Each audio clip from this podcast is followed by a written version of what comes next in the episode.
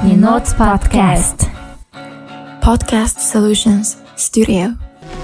Намайг осон, намайг шүлээ, намайг хүрчүү Намайг хофа, цуучин шгэ бид хиалаач Тата хоёрыг сэргирлээ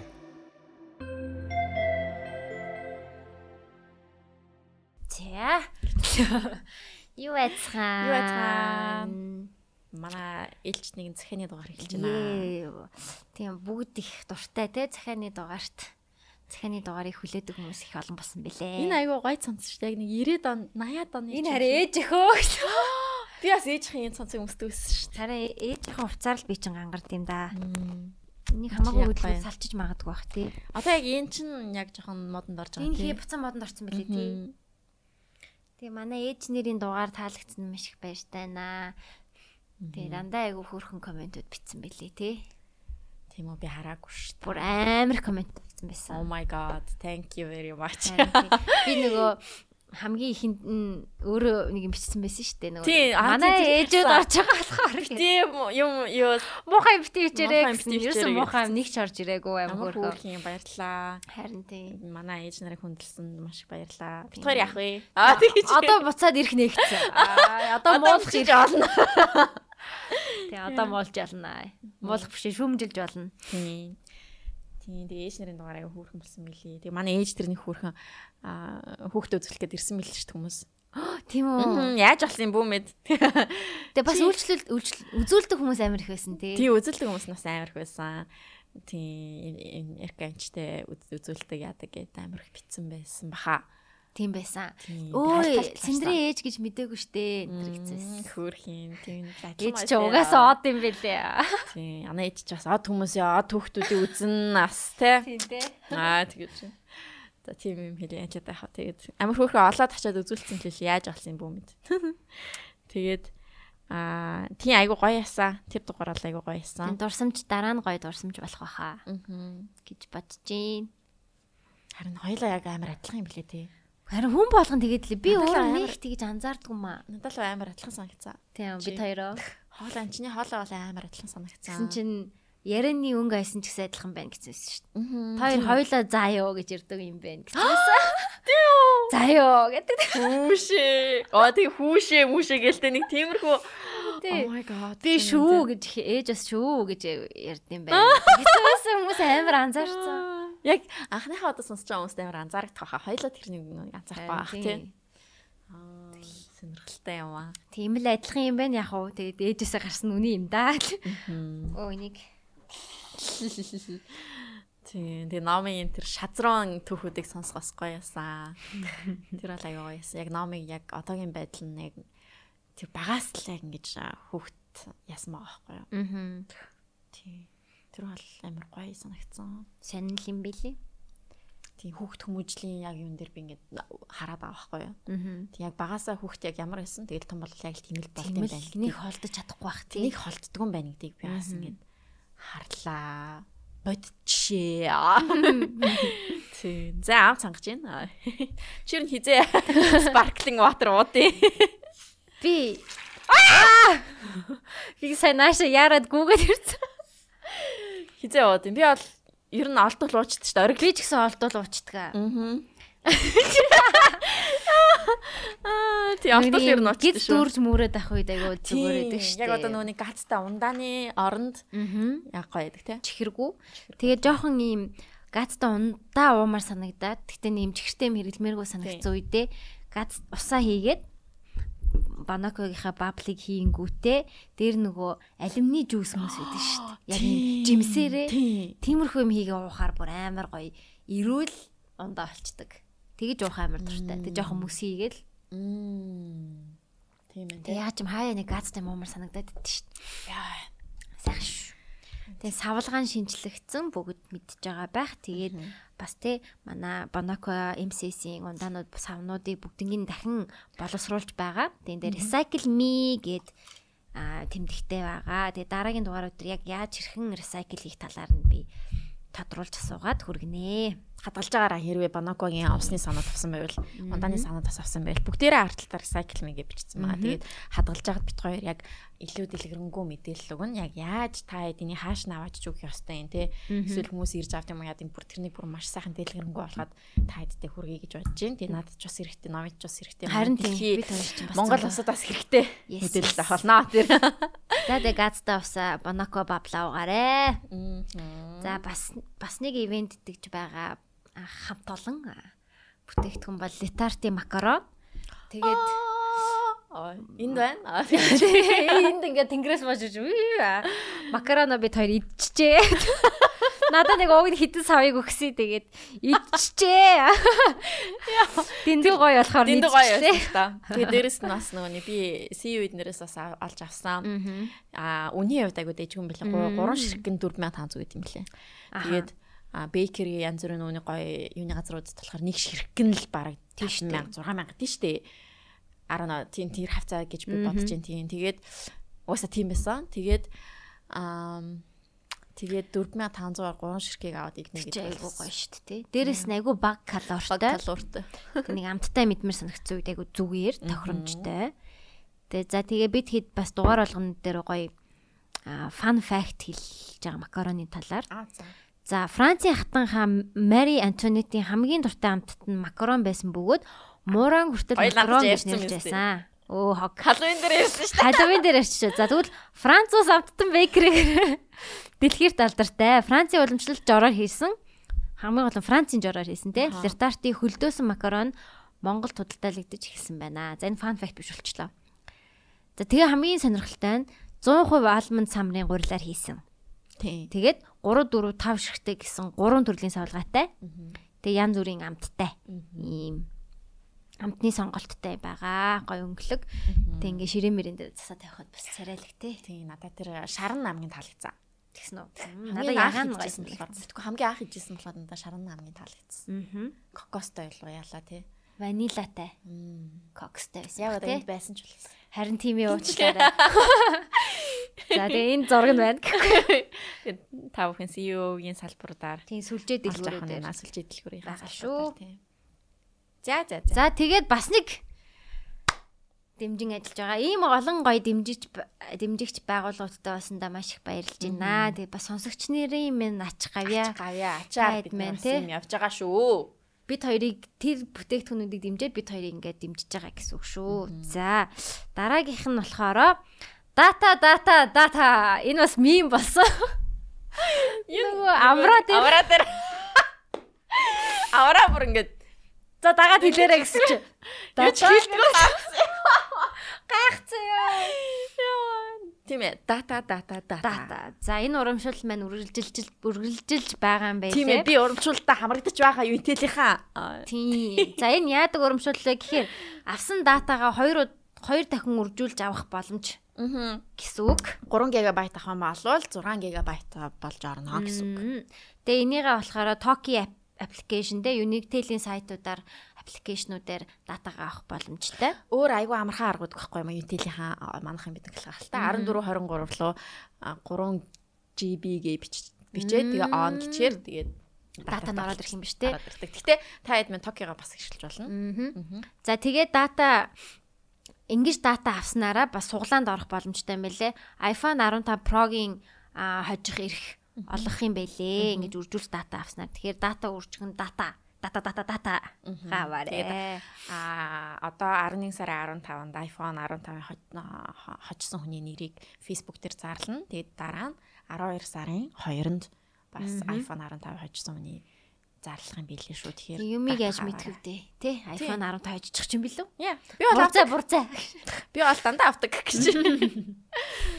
За iPhone 15 хожих болтугай. Тэгээ Токи дээр айгүй хөөрхөн юу тийм урт хугацаатай гэхдээ бага дататай байж болдог тийм. Эсвэл бол их дататай а бага хугацаатай тийм сонголтууд бас байдаг. Тэрнээс нь харж байгаа л аа, Хэрэглээндээ тохируулаад авчих юм үү? тохируулаад авчдаг. Гүд гүд гүд. За баярлаа. Баярлаа. За захианууд руу орох уу, ойр зур юм ярих уу? Амар хурдантай. Дан дан дан дан дан гэж авчдаг. Захианууд руу орчих юм уу? Би ихний захиаг нийцсэн байна. Оо за, за чи. хамгийн эхний захиан заяо. Маш ноцтой. А энэ бол маш ноцтой захиан. Би хүний нууц амраг гинэ. Оо за за өстө маш ноцтой юм Энэ байна. бол ноцтой, маш ноцтой. Аа түшгийн видеон дээр түшиг тэгээд юм л шүү дээ, тий. За, Ямар түшиг. ютубер түшиг. Аа ямар түшиг.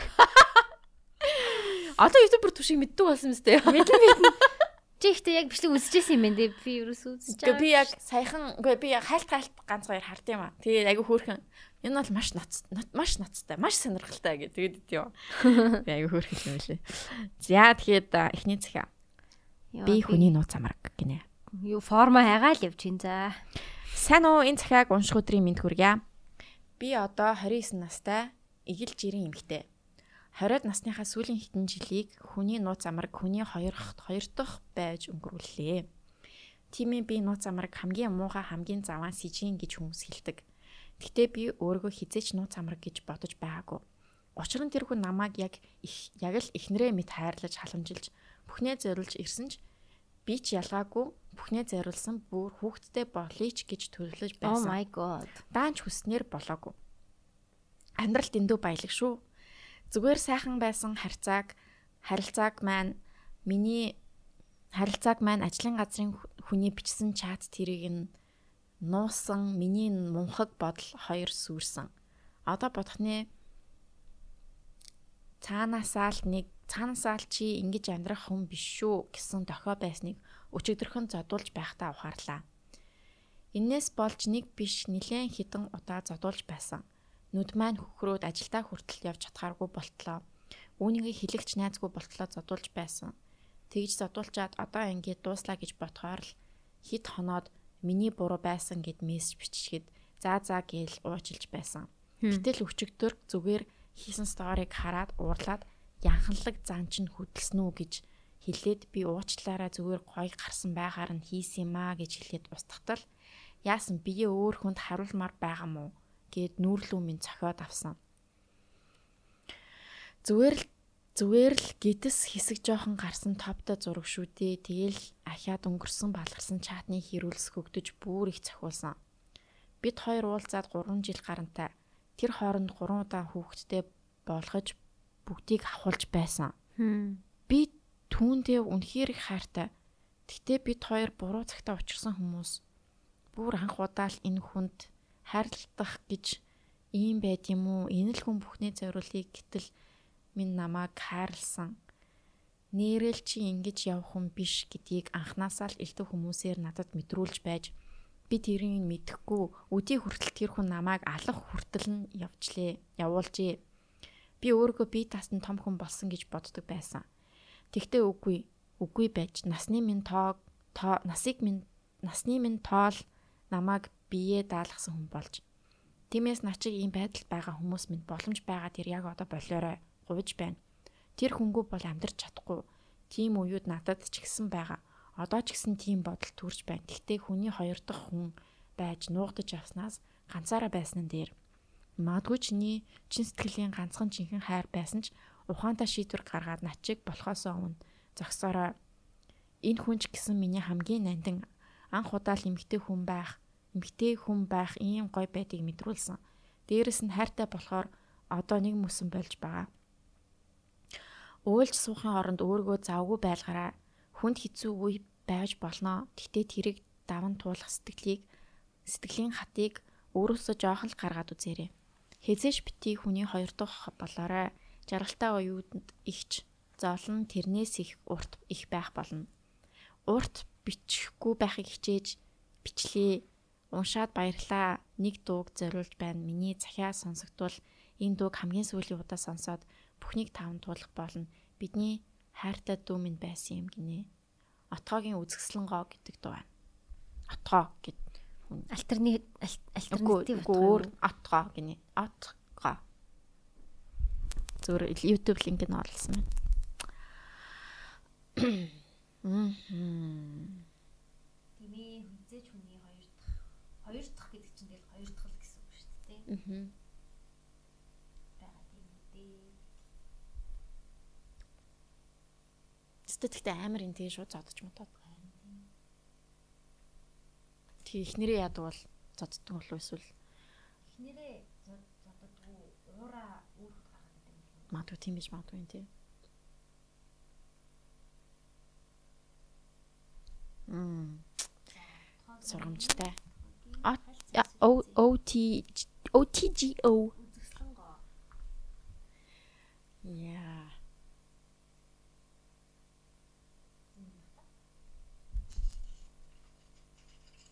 Доо сүлтэн тавьчих юм уу? Энэ нэг яах вэ? Аа, Копирайт тулгын гайгүй болов. Гэтэ копирайт талах та. За за. За энэ доо байна. Подкастны ад төгсгөлт нь гоё явуулчих. Мөнхөлөл ингэ явуулчих. Өчигдөр би нэг хиний дуу шинээр анх удаа сонсож үзээд Whitney Houston-ы явж гэнэ? Чи яар та? Нэг, хоёр. Яа салцсан биш үү? Оо чаа. Тэгэхээр та. Нэг хоёр нэг хоёр. Яна яа салцсан байна. Оо. Яаж мэдхүү? За би чи чи ингээд чи ингэж жаад энийг оруулт та. Нэг хоёр байна шүү. Аа?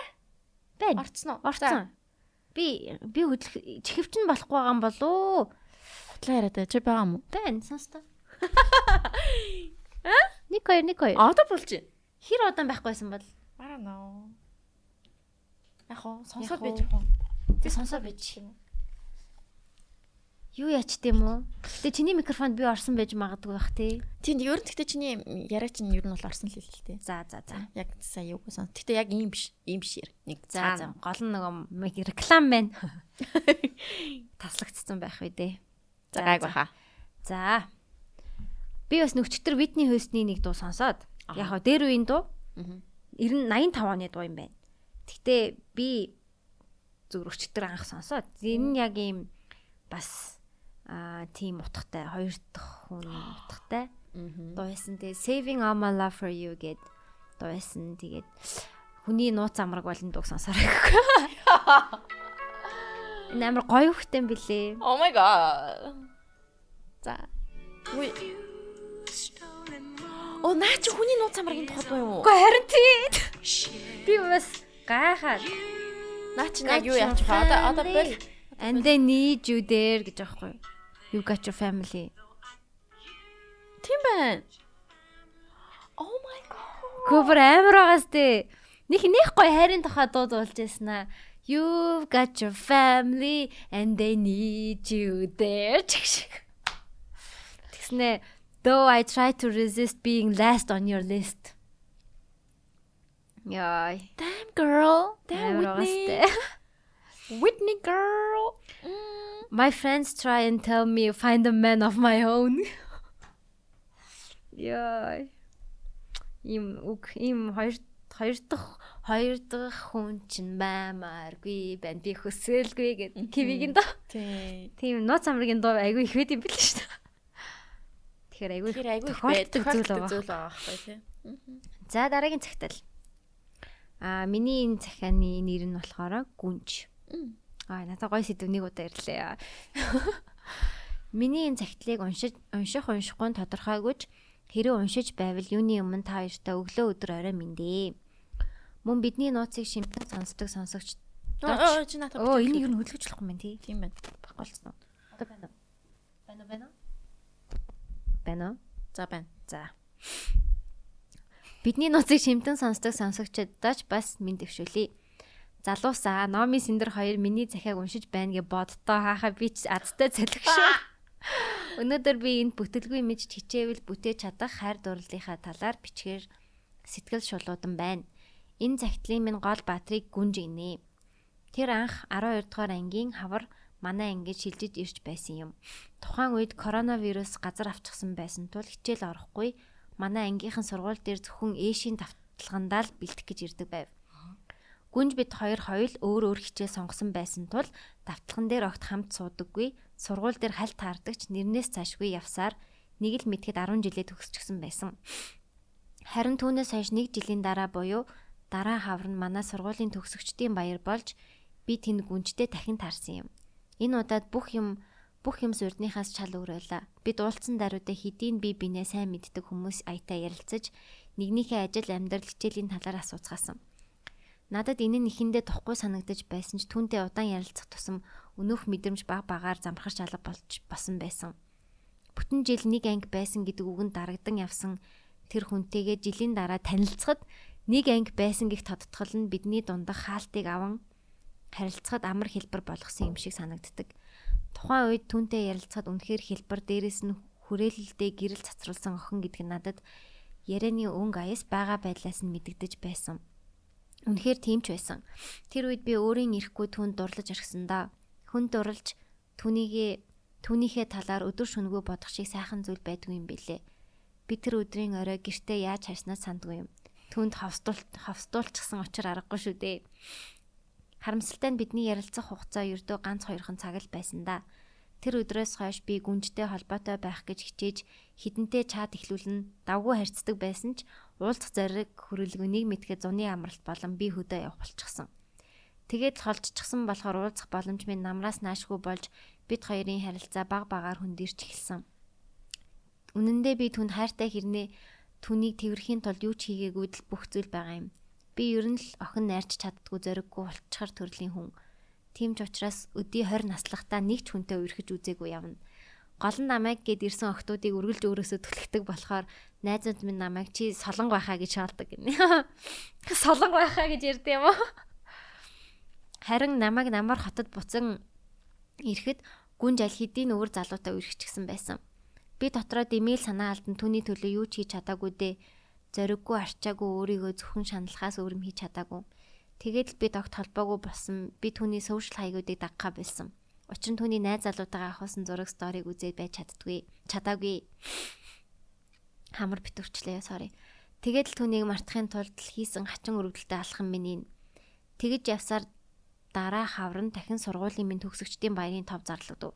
Юу ба юу олон баярлалтай. Харин тийм. Би сонсон даруйда гүнжийг харвал дэмий шархалхаас цаашгүй гэж бодон очихгүй гэж шийдвэр гаргасан боловч түүнийг харах хүсэлтэд дийлдэн тэр өдөр нь очихоор болов. Харин очисон тэр өдөр Өдрөө би дэндүү баяртай мэдээд улсан тэр найз залуугаасаа салаад удаж байгаа гих мэдээсэн юм. Тэгээд л тэр өдөр миний амьдралын хамгийн жаргалтай өдөр болон хувирч би дахин амьдарч буй мэтэл болсон. Үнийг хэлэхэд өнгөрсөн 1 жилийн хугацаанд би зөвхөн гүнжийг л боддог байсан. Мартыг гэсэн ч мартаж чадалгүй үдийг хүрсэн байлаа. Харин тэр өдөр гүнжид би дахин дурлсан. Гүнж надад талтай мэд над руу тэр өдөржингөө хандарч байсандаг. Хамгийн хачин нь би амьдралдаа ердөө хоёрхан өдөр л харьцаж үзсэн хүндээ тэгтлээ их дурлцсан. Харин одоо сүүлд уулзсан өдрөөс хойш бид хоёр үргэлж холбоотой байгаа. Энэ удаа түүнийг би дахиж алдахыг хүсэхгүй байгаа. Тийм ч учир илүү зөрөгтэй байгаа. Саяхан би нэг болзоо товлж түн санал тавихад гүнж зөвшөөрсөн ч болзооны өдөр тэр гинэтхэн ажилтай болоод бид төгсөгчдийн өдрөөс хойш дахиж уулзах чадаагүй л явна. Гэхдээ бидний дунд бүх зүйл сайнаар өрнж байгаа. Би түнд хайртай гэдгээ мэднэ хамгийн гол нь тэр ч надад талтай гэдгийг нь би мэддэг. Гоё байгаа биз гинэ. Энэ л намайг зөрөгтэй байхад минь хүч өгч байна да. Өмнө нь хэлж байсандаа миний захиаг огт уншихгүй хэрэг уншвал хэдэн сар эсвэл жилийн дараа л унших байх гэж. Харин тэр үед хэрэг та хоёр минь үүнийг уншиж сонсогчд минь сонсож байвал яг одоо би гүнжийнхээ гарнаас хөтлөн энэ дэлхийн хамгийн жаргалтай нэгэн болон алхаж байгаа шүү гэдгийг л хэлэх гэсэн юм гинэ. Аа. Very cute. Very cute. Тэг гоё ийм гоё битсэн биш үү? Гоё битсэн байна. Баярлаа. Тэгээд гүнжтэйгээ гоё байгаах гэж бодож гин. Өөрөө ханхуу болцсон тий. Өөрөө he's the prince and she's the princess. Princess. Ah, princess treatment. Sprinkle sprinkle. Sprinkle sprinkle. Чи үтсэн мэт дээ. Юуг? Яа, sprinkle sprinkle. Би чамлаа явуулсан мэт тэр хүүхнийг. Аа, нөгөө 50 50 юу? You're so funny. Яа. Синдэр надруу хаа нэг reel эсвэл TikTok явуултыг. Дандаа relationshipтэй холбоотой. чи ингэж энэ гэж. Yeah, cuz you you you have the chance, you know. okay. Next letter 855 says I'm gay. солонго. I'm gay. гинэ. Хүүе чи солонго юм уу гэдэг чинь юу юм биш үү те? Харин тий. Pride юм биш үү? Тэгэж ярьдаг шүү дээ. So funny. Энэ бол яг жинхэнэ I'm Grey гэдэг зэх юм. За. Яа хамар. За. Сайн байна уу хоёроо? Би одоо 21 настай гоё заа. Гей гоё. Гей гэдэг нь гоё гэж байна. Тийм ээ гоё залуу. 21 настай гей залуу байгаамаа. Нэгэн түгээ хуваалцах гэсэн юм аа. А би ер нь багада охинлог хүүхэд байсан л да. Тэмч болохоор аль айл гэрдэж тоглохоороо эхнэр эсвэл эгч энтер нь болно. Тэгээд нэг удаа хүүхдүүдтэй тоглож байгаад айл гэрдэх болж би ч сурснараа эхнэр нь болсон. Харин нөхөр нь болсон хүүхдийн хүүхд хүүхд нь надаас нэг ах манай уйл байсан юм л та. Тэгээд тоглож байгаад манай үеэл тогломоор бол бол нөхөр минь яг жигнэсээ өмсөд илж таалаад байсан. Тухайн үед би өөрөө дуртай л байсан бах 78 настай байсан бах. Тэгээд хүүхэд хойно мартаал өнгөрсөн удалгүй үеэл маань өөр сургууль руу шилжээд яваад өгсөн. Түүнээс хойш 7 8 жилийн дараа л уулзсан. Тэгэхэд бит хоёр Тэгэхэд бид 10 11 дугаар анги болсон байсан. Тэр үед манай хөдөө гарахаар болоод би хотод айлд үлдэхээр болсон. Тэр айл нь манай үеэл үеэл бит хоёр нэг өрөөнд байхаар болсон. Тэрнээс хойш сайхан боловч эргэлзээд түүхүүд эхэлсэн энэ яг гейм болов үгүй болов гээл төрөлдөж манай үеийг харахад бол хинч гей гэж хэлэхээргүй сайхан монгол залуу байсан болсон болсон байсан тиймч болохоор би улам их сонирхон сонирхон сонирхон сонирхож ихэндээ а тэрч яачгүй би ч яарсанчгүй тэгсгээл байж байсан. Тэгтэл нэг өдөр бид хоёр хоёулахнаа хонхоор болов. Би чинь тэр үед янз бүрийн зүйл үзээгүй гей секс ямар байдгийг ч мэдэхгүй өөрийн сонирхол сонирхоорлоор ол татагдаад байсан. Оройч болоо унтахч цаг боллоо бид хоёр хөвтөө тэр юу ч дуурахгүй хөвтөл байхаар заа за унтах юм бэ. Унтахын унтахын би унти унти би илдэг юм бодож байна гэж бодоод унтсан чинь унтсан юм шиг нүдэ анаад өглөө өглөө тэгтэл тэр мөрөнд хүрэх шиг болсон. Би тоосонгүй тэгээд бүр мөрөн дээр хит хит хүрлээ. Тэгэхээр за би одоо л одоо л гэж бодож жоохон ойрцсон чинь намайг тэрврээд авсан. Би ч бүр сандраад зүрх тог тог гээд яхаа мэдхгүй тэгээд хоёр биений илж таалаад өмсөлсөн. Oh my god. Их гоё байсан. Тэгээд тэр намайг эргүүлж харуулад миний нөгөөхийг гаргаж өөрийнхөө хийх гэж байх шиг байхаар нь би жоох хайгаад гялс доошоо ороод Аа? хэрэгтэй байх гэж бодож Юу вэ? Юу хайчваа? гэгэж гарлаа гинэ. Тэгтэл тэр байж байгаад намайг дээш нь татаж хийх гээд байсан би жоохон айж байсан ч дуртай байсан болохоор хийлгүүлсэн. Тэгсэн дөнгөж орвоогүй би амар өвдөж тисгийн аргагүй байхаар нь болиё гэж бодож тат тал дээр зогсох шинжгүй улмаар л улмаар л үрэл рүүгээ нааж байла би бүр дуу алтан өвдөж байсан ч төвчгөө суураа аргагүй байсан ч тэгээд байгаад явандаа овдгоо болтго юм байл. Тэгээд хийснээс хойш би бүр түүн дурлаад дурлаад байгаа ч юм уу уулна үеэл гэж бодоод хаяа хаяа X хийчихэл ижил гарan явсан. Одоо би Японд ирсэн болохоор хаяа ганцаардах болгондоо тэрийг сандаг бас хүсдэг. Яваач. Үеэлүүд штэ. Come on. Яа. And it's gay. Гэтэ ингээд гэтэ би яг ийм унших авир авир хэцүү байлаа л та. Яг авир олон сонсож байгаа штэ. Йоо. Like he was he was he he wrote about blowjobs and everything. Тэ. Чи шууд орчуулсан ярьчихгүй байсан. Blow job гэдэг монголоор биш. Монголоор амар эвгүй хүчтэй сонсогдоод байдаг те. Хүчтэй бүр ингээд Нэг юм хурц. хөхөөдөг. Хөхөж үгүй. Аа ядаргатай. Тэгснэ хэлээ. Тий нэг тиймэрхүү сонсогдоод байхгүй. Харин тийм хүн сонсогддог те. But yeah it's тэгтээ дээр үед л юм байна л да. Үеэлтэйгээ тэгэл Маш олон табу сэдвүүд байна те. Нэгэн дор. Нэгэн дор айгүй олон табу сэдв байсан болохоор надад бас унших тийм жоохон юу байлаа уучлаарай. Тэгээд ам Ам. yeah things happen. Yeah, things happen. Тэгээд сексуальность бас тийм консенттэй байгаа надад бол хамгийн чухал. Хин хин нь яг ингээд аа зөвшөөрч байгаа болохоор тий. Тэгэхээр одоо яг нэг тийм гей радар ажиллаад байсан байгаа зү хөрх Харин тийм гей юм болов үгүй юм болов гэдгийг ингээл ингээл Гэтэ яг мэдрэгддэг болов. харин яа тийм бол мэдрэгддэг бол яа тийм бол. Гей хүмүүс гей хүнийгээ мэдэрдэг баха. харин мэдэрдэг шиг байгаа Нэг тийм. харц байдаг баха. Яг ингээд амгэ амгэ амгэ. гей радар. Гей гей За тэгээд safe байгаарэ. Тэгээд олон safe sex те маш их боломжтой. Японд хэр зөвшөөрдөг эсхийг бас сайн мэдэхгүй байна. Гэтэ мэдээж олон газар учраас байж л таараа байх нь. Энэ бол статистикийн хувьд бол заавал байгаа. Аа, За би шээсний түүх гэдэг түүх унших юм байна. Гей сексэс шээс рүү орох нэ. Бас өнөөдрийн цагтлууд маань их гоё баялаг байна.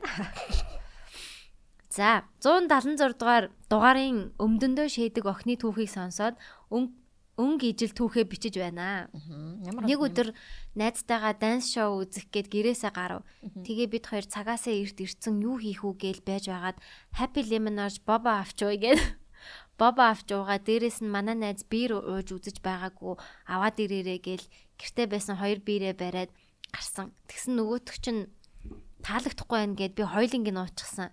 Ядаж байхад биер уухаар шээс үрдгийг хэлэхүү шээс хүрээд бүр үхэх гээд гавчигнаад л арай гэж шоугаа дуусгаад хурдхан гэрлүүгээ алхаж байваа.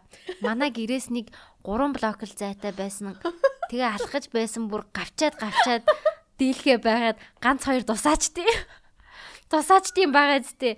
Тэгээ за яах вэ яах вэ? Ядаж биний юм ирсэн байсан болохоор oh no. Oh my god. Падтай тэгээ зүгээр байхаа гяс алхахыгээд хурдан алхсан бүр ихэр гоожаад.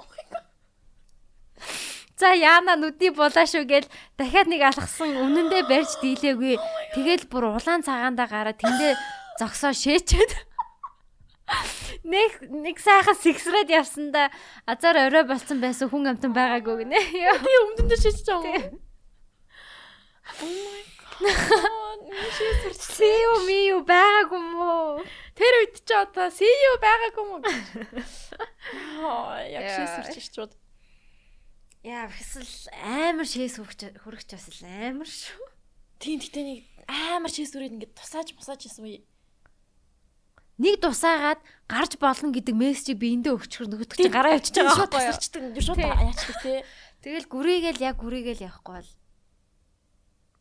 Нэг удаа бүр амар шээс хүрчил байгаа. Тэг бүр ингээд твчсээр хагаад бүр ингээд яг ингээд биц гад ингээд суусан чинь гарч өгдгөө. Бүр ингээд баян ингээд твцээр байгаа нөгөө болчин бүр ингээд сулархаа сулархаа болцсон ингээд бүр гаргаж болохгүй шүү гэх ингээд бүр тийм тохиолдол болсон. Тэгээд байж байж хагаад яг шээсэн чинь бүр амар орсож өндөртэй ёо. Би бүр гайхсан ш. Би одоо ингээд имэл яатсан юм бол имлэг явах хэрэгтэй бол яах хэрэгтэй бол үрд ингээ болчихж байгаа юм шиг Яа, шүү бүр тэгж бодож модоод бүр тэр бас амар асан. Тэр ингэ санджлаа бас яг.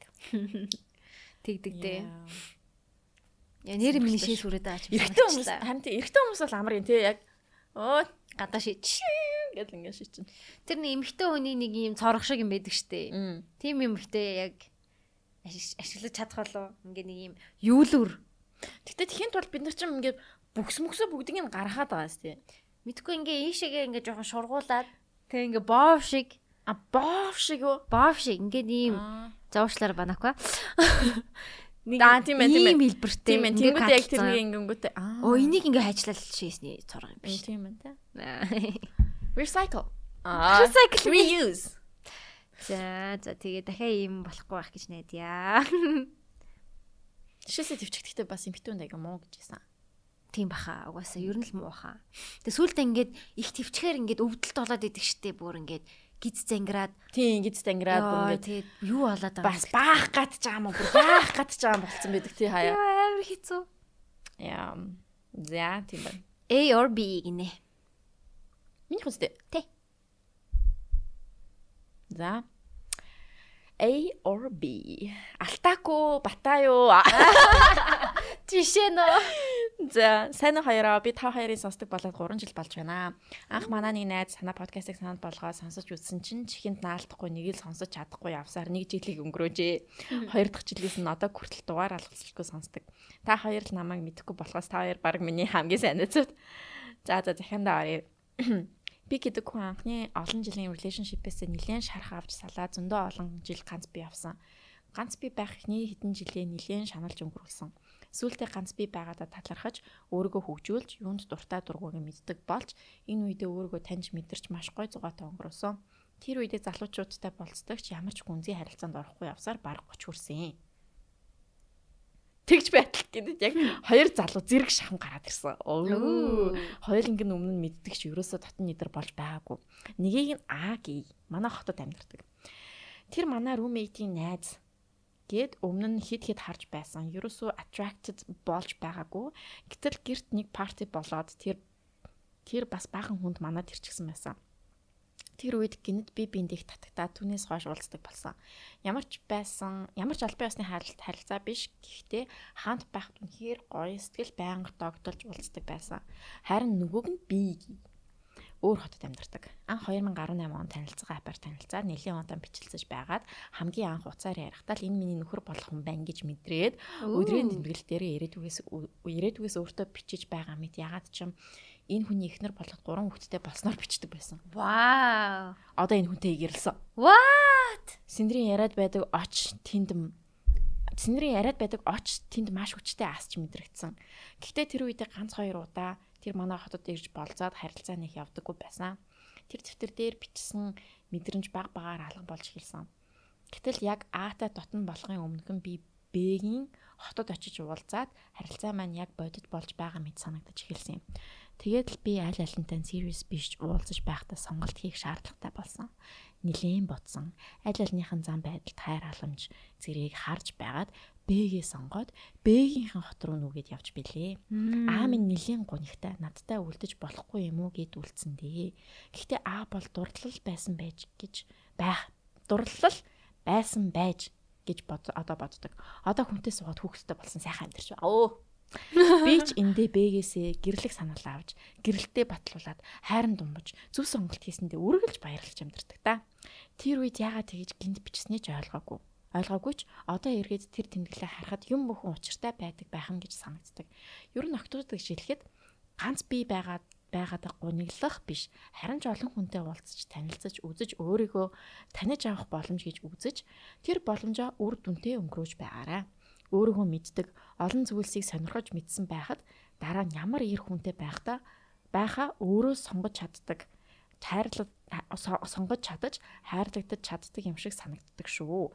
Иргэн тойрондох найзуудаа харахаар нэгнээс нь салаад нэгэнтэй нь гэж явсаар өөрийгөө ч мэдэхгүй мэдмээр байсан ч өөртөө зарцуулах цаггүй харагддаг. Зүгээр л сэтгэлд минь байдаг нандин дурсамжаа бичмээр санагдаад бичлээ. Уншсанд баярлалаа. Мэй 2023 оны 5 сард бичсэн захиа юм шиг байна. 5 сар Ямар гоё. Тийм байна. Тэр дэвтэр Үе 5 сар бичсэн захиа бид нар одоо л уншиж байгаа юм уу? 5 сарын дараа. Тэр дэвтэр дээрээ шууд тэгээд бичсэн гэдэг нь аюу гоё юм. Сонирхолтой энэ. Хэр хэр баргийн хүнийг тэгээд шууд бичихгүй хаа. Яг амар сэтгэл үлдээсэн болохоор бичлэлцэж байгаад хамгийн анх уцаар ярихдаа л энэ миний нөхөр нөхөр болох юм байна гэж мэдрээд өдрийн тэмдэглэл дээр ирээдүгээс өөртөө бичиж байгаа мэт ягаад ч юм энэ хүний ихнэр болоод гурван хүүхдээ болсноор бичсэн байдаг. manifestation Manifestation энэ тий яг. энийг бодлын хүч гэж яа гэм бэлээ шүү дээ орчуулт юм бэлээ шүү дээ. Бодлын хүч, бодлын хүч. Бичгийн хүч. Бодол бас бичгийн хүч бас байгаа хаа. Юмыг бичиж ингэж цаа цаасан дээр буулгаж ин гэдэг чинь тэр чинь it's sealed.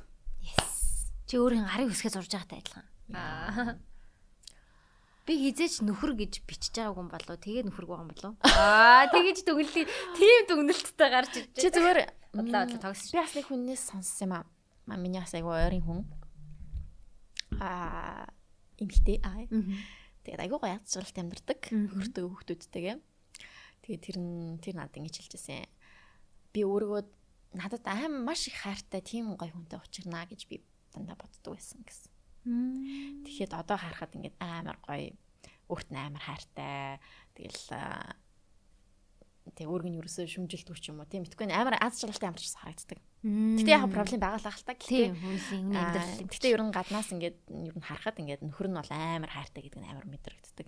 Тэгээд тэр охин өөрөө тэгж хэлсэн аахгүй яг яг хин гэдгийг нь одоо тийм нүдтэй, тийм өндөр, тийм юм гэж юус боддог гэсэн. Зүгээр яг өөрт нь л амар хайртай хүнтэй уулзраад амар гоё амьдрнаа л гэж боддог гэсэн. Тэгээд тэгж бодож байгаа охтоо да. Yes.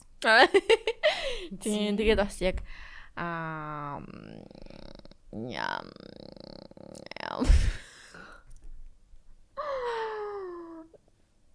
Аа гэж юу? За. Ярих юм уу? Ярил яр. Ано? Бан. Аа. Тий, за э- одоо ээж нь очино. Тий. Миний хан сууж гараа за. За, за. Хэдэн цаг болсон бэ? Үрхидөө. Миний хан. Юу вэ? 40 минут хийчихтэй. За 20 минут бичээ болчихоо. За тэгээ. За 30 минут биччихье. Яна орой тугаагүй юм. 20 минут. Мгм. За. За. Зям. Аа дараагийн цагтл. Энэ энэ л амьдрал юм болов уу? Сандарч байна. Аха. Нэр маань 26 жил амьдарчихж гээд бодсон чинь баг баг санагдаж байвч 26 жил туулсан зовлон жаргал минь хит их юм шиг бодогдож байна. Хүүхэд хит хүрээд бүх зүйлсийг санаж тогтоож эхэлдэг юм бүү минь. Санаанд минь байгаа хамгийн балчир үеийн дурсамж бол нэг өвөл аав ихч бид хоёрыг халуун зуухны хажууд өвлийн хувцастай маш удаан зогсоож хөл хөлс урсгаж байгаад шүн 1 2 цагт хөөгөөд гаргасангаас эхэлж гаргасангаас эхэлж сандаг.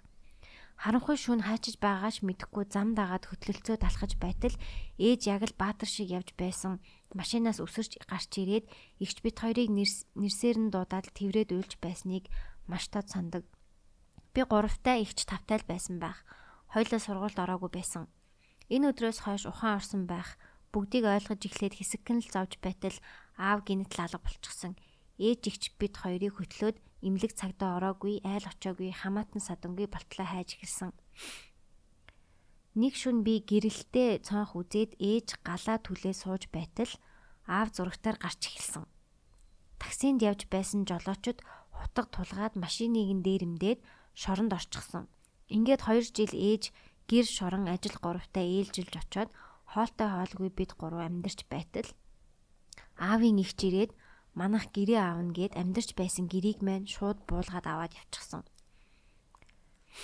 Ээж ихч бид гурав хитгэн тавилгатай айлын хашаанд үлччихсэн. Ингээд л бид модны амбарт амьдарч эхэлсэн. Хэр удаан амьдарсан юм бүү мэд ээж минь чааваас нэг гэр олж авчирч бариад амьдарч байтал аав машин техникт их гарын дүүтэй байсан болохоор шоронгийн даргын нүдэнд өртөөд хугацаанаас өмнө суллагдаад тэнсэнтэй байх хугацаанд даргийнхаа жолооч болоод хэдэн ч жилийн бүү мэд ажиллаж эхэлсэн. Хүн тэгээ сурсан зангаа тавих биш уудаг агсардаг зан нь хизээж засраагүй. Угаасаа ясны яхир маш муухай ааштай хүн болохоор бүрч засрахгүй гарч ирээд л зовлон эхэлсэн. Нэг шүн унтаж байтал 69 машин гэр дайраад л ороод ирсэн.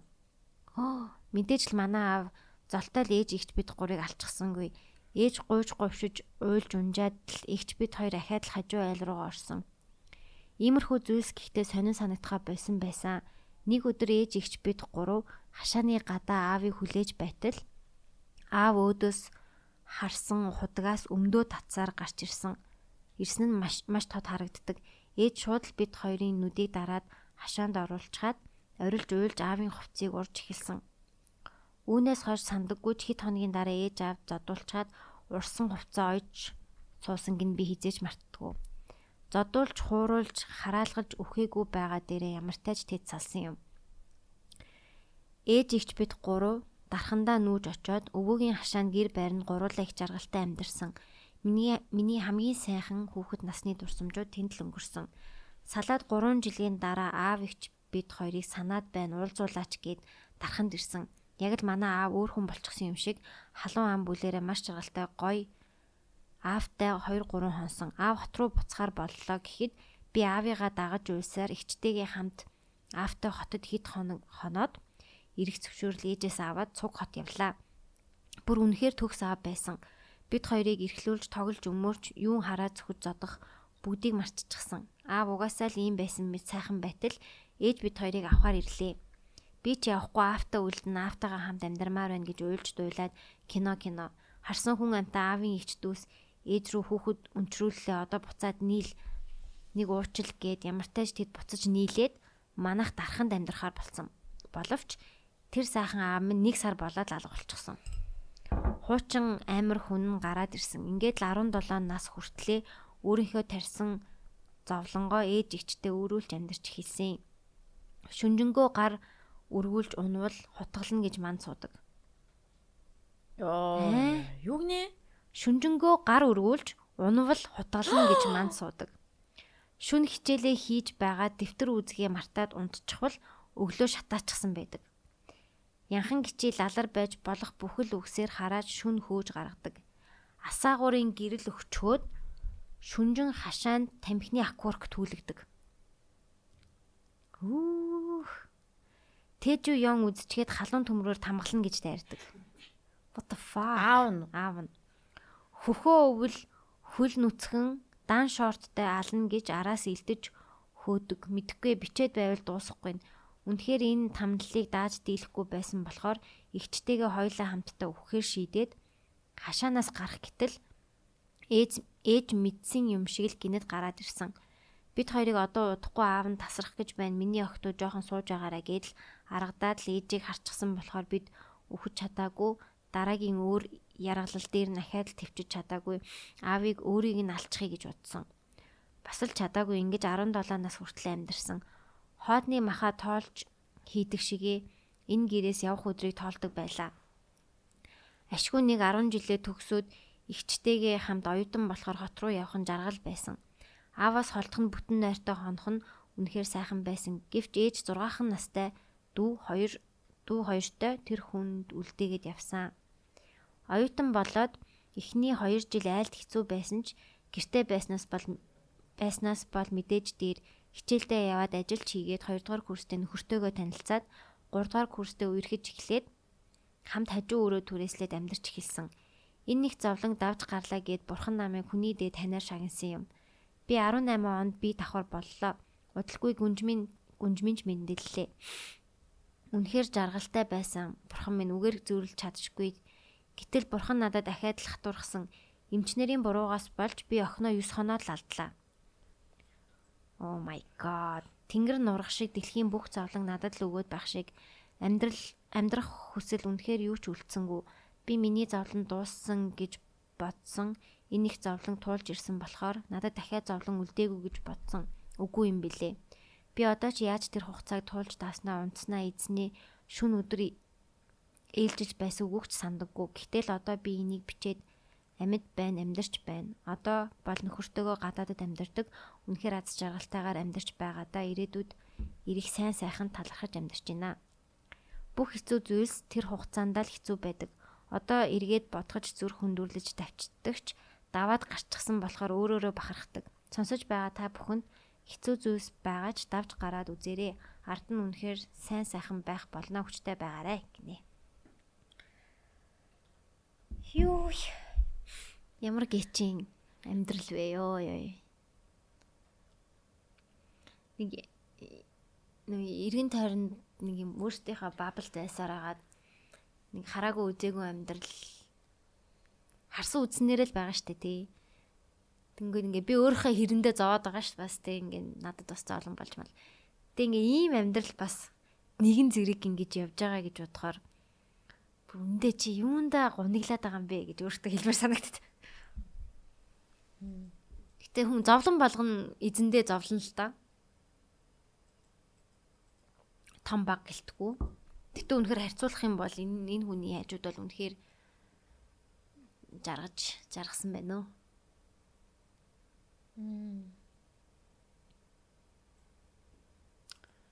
Яа, тэр аавын түүхэт амар лаа. Би бүр ам шок. Тэр хүн шорондоо байж ах хэвээр хүн байна. Одоо тэгээ гайгүй болов тэр юу ээж дүү дүүнэр нь их чинь Одоо 26 та гэхээр одоо байгаль билгүүд тий.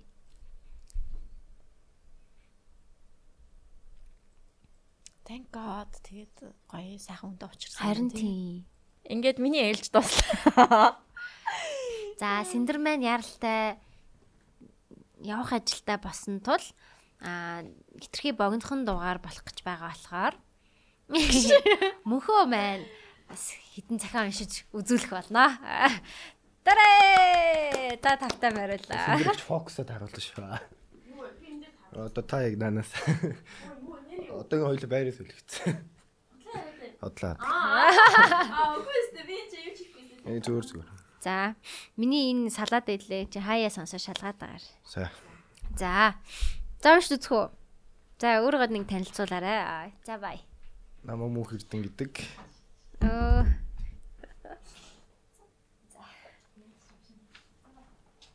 Тэгээд синдэрхчийг орлохоор суужнаа. За, Синдермен яралтай ажилтай болцсон. За, унших уу? За. За. Анх удаалаа. Таны нууц цагт гэдэг нэртэй байна.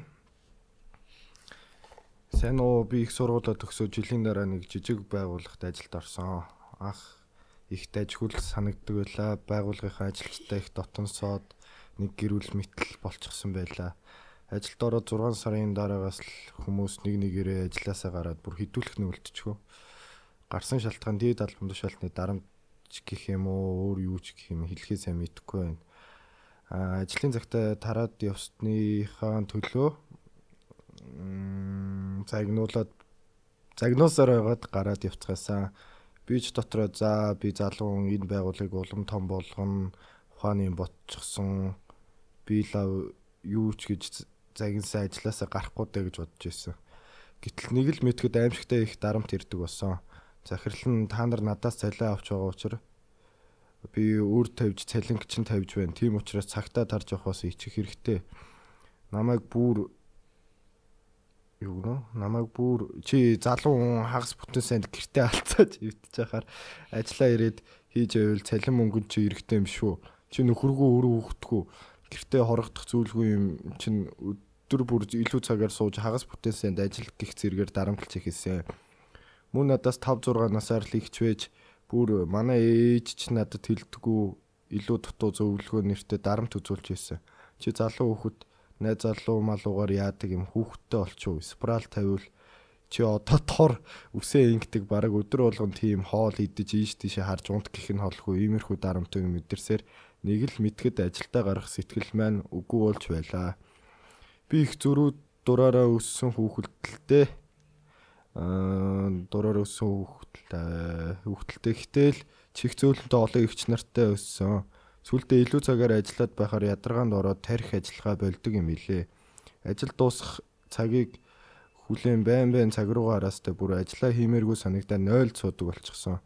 Жижиг зүйлс хүртэл тээртэй санагдаа цэвэрлэгээ их хурал их зүгээр нэг өдөр хоолндоо гарахтаа хүртэл залхуурдаг болчихсон. Нэг л уруу дорой ажилдаа ирэх дургу байнга ямар нэг шалтгаан ээлж чөлөө авч ихсэн. Тэгээд л нэг өдөр ажил руу гортол өдөөс өнөөхтэй арилтууд орж ирсээр би зүгээр л хаяад гарчсан. Тэнд байгаад л байвал би баг багаар өөрийнхөө хар нөхрөө унгааж байгаа юм шиг мэдрэмж авч байсан. Одоо ямар нэг байгууллагт ажиллах гэхээр айдаг болчихсон.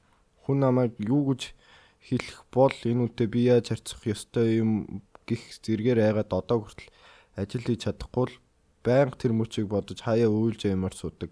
Одоо ажил хийгээгүй жил болж байна. Тэр газар би 2 гаруй жил ажилласан гэж. За энэ дээр бол одоо ихтэй ажил хийгээгүй жил байж нэхэр бас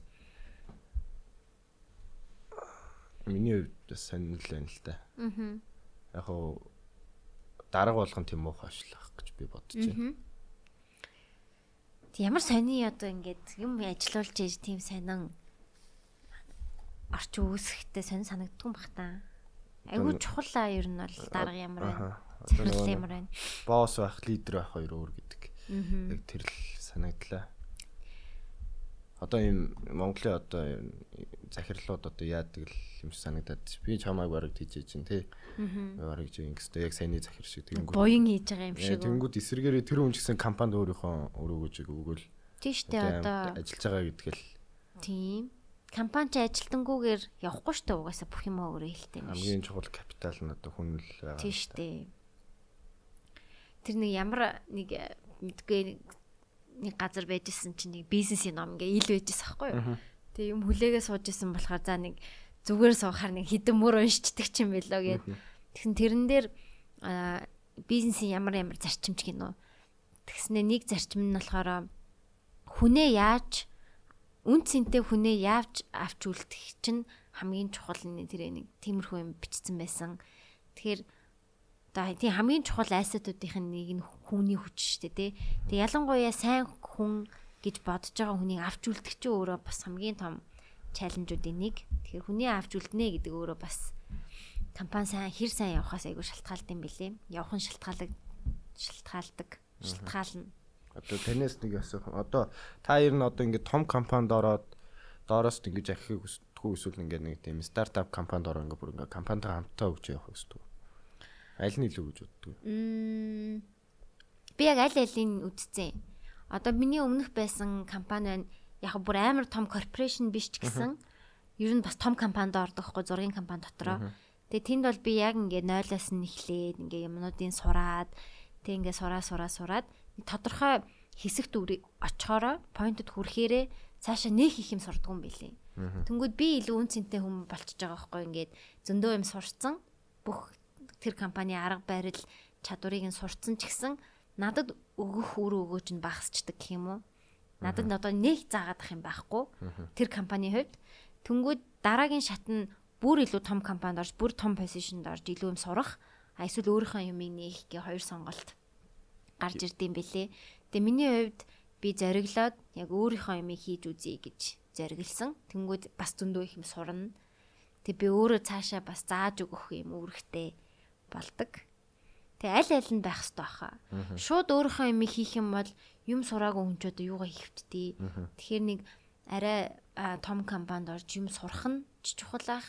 Тэгээ бас өөрийнхөө юмыг оролдож үзэх нь бас чухал хаа тийм стартап орчингуудаа солиод ах нь ер нь айгүй зүгээр юм шиг санагдсан шүү дээ. Чи ерөөсөө тийм том компанид ажиллаж байгаагүй тий. Ер нь ажиллаж байгаа. Яг нэг компанид нэг юу яасан юм аа. Сар ажилласан. Тэр нэг юу яадаг нэг өглөө заавал 9-ээр 6 нэг хурга уншилдаг. Тэгээд би өг нэг юм ажиллахын видео хийж байгаа ш. Тэгэл яма хийчихээ. Тэгэл явж болохгүй. Аа. Заавалчгүй дуусгаад цагаа дуусгах хэрэгтэй тий. Тэгээ явж болохгүй. Тэгээл гіврээл нэрээ 0 ингээ шалтгаангүй мангар их ороод. Тэгэл цайны цагаа үлээгээл тарах цагаа үлээгээл тэр бол надад одоогийн надад бол дими санагдсан. Харин тийм юм бэлээ нөгөө ажиллах хэв маяг гэж бас хүн болгонд өөр байд юм бэлээ. 10 жилдээ сууд чаддаг хөх чаддаг хөхт гэвэдэг штэ тий. Тэр чинь угаасаа л хүний онцлог юм бэлээ л дээ. Тэрэндээ зохицуулж бас мэрэгчлээ сонгох. Хэрэгтэй санагсан. Сайн сууж чаддаг хүн бол одоо IT-гээр тийм манай мэрэгчлэр жишээ нь айгүйх суудаг. Явал зүгээр. Угаасаа сууж чаддаг хүн бол тэгэл сууж чаддгүй л. Йоо, сууж чадахгүй гэдэг. Тийм. Би ер нь ийм хөл юм бэлээ. Туршлага мэдрэмж хоёр гэдэг дээр л би одоо айгүйх эргэлтсэн л байгаа. Аа. Одоо ер нь. Чи одоо хийж байгаа амнаас уйдч байна гайгаа юу? Ер нь бол жоохон уйдах мэдрэмж ер нь авцсан л дээ. Өмнө одоо сүүлд нэг зураг авалтанд явхад нэг амир ээ зүгээр угийн хийдэг юм гээл. Тэр бас яг туршлагатай босдын шинжээж магадгүй л дээ. Өмнө ингээл алдаа гаргачихгүй яах вэ их үгээл амар. Тэг юм сурж байгаа болохоор сонирхолтой хэвээрээ яваад. Одоо бол тэгэл ер нь юмнууд нь ингээл ойлгомжтой тодорхой болчихгоо. Гэтэ миний одоо энэ хийж байгаа юмны гоё нь ингээд нэг тийм амар олон зүйл одоо энэ чи дан зураг авалт гэхээс илүү одоо хүнээс яриа авлаа гэхэд би тэр зүйлийн давхар сонсдог болохоор өөрийгөөс амар хөгжүүлэх боломжтой гэж хараад идэв. Олон хүний яриа сонсно олон өөр гоё хүмүүстэй танилцсан олон гоё гоё газар очино. Ер нь дуртай дуртай ер нь бол. Тэр нөгөө flow chart гэж ядсан юм бэлээ. Одоо ингээ хоёр ийм юм байгаа заяа. Тэнгүүдээ а энэ нь болохоор энэ зураас нь болохоор чиний хийж байгаа юмны чинь хэр хэцүү гэдэг нь. Одоо энэ энэ дээр аа Тэгээ энэ хүртлэх хэцүү болж байгаа шүү дээ тий. Энэ болохоор чиний чадвар. Тэнгүүд чадвар чиний хийж байгаа хоёр юм ингээд тэнцэх юм бол ингээд урсдаг. Яг ингээд уйдахчгүй тэгтээ зовхчгүй ингээд урсаж тий? хийдэг те ингээд төвлөрч чаддаг. Тэнгүүд хийж байгаа юм чинь хитрхи амархан болоод ирэнгүү чи уйддаг.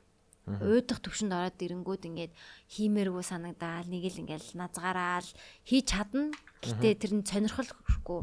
А нөгөө чадвар нь хитрхи хитрхи хэцүү болоод чиний чадвар чинь дүүцэж очихгүй болвол чи хийхээс ингээ бас болтдаг. Хийж чадахгүй юм чинь те. Тэгэхээр яг тэнгууд тэрийг ингээ тэнцүүлэл яваад. Тааруулах Чадвараа тэнцүүлээл хийж байгаа юм чинь сайжраад ирэнгүү дахиад чадвараа тэнцүүлээд ингээд тэнцэж явж дандаа юм э, урсах төвшөнд явалт юм бэлээ. Тэгэл ингээ уудаал нэг л иймэрхүү болоод ивэл чиний хийж байгаа юм чинь чамд хитрхи амархан болж байна л гэсэн үг л юм шиг байна. Тэгээд одоо бас миний нэг бодож байгаа юм нь одоо ингээ надаас илүү сайн зураглаач, надаас илүү сайн эдиторүүд байгаа юу? Тэгээд би яг тэр хүмүүсийг гүйцээ ихээр нэлээ маш их цаг орно. Аа. Тэрний он зүгээр тэр хүмүүстэй гоё хамтраад байнгын тим тэр хүмүүстэй ажил хамтарч ажиллах нэг тиймэрхүү юм. Илүү нэг тийм баг удирдах тэр тал нь л тэр талаар сайжруулах гэж бодод байна. Аа. Угаасаа бэлэн хүмүүс байхад би одоо явах лээ л гэж бодож байна да. Тэгэд гол нь бас юу хиймээр байна гэдэг чинь чухал шүү дээ. Юу бүтээмээр байна.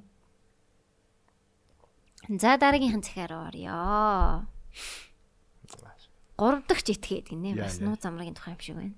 Сексийн дараа найз охинтойгоо орондоо тэрвэрлдээд бие бие рүүгээ хайрын харцаар ширтээд хөвтөж байтал найз охины маань царай гинэд бараагаад нэг зүйл санаан зовсон байртай болж хувирв.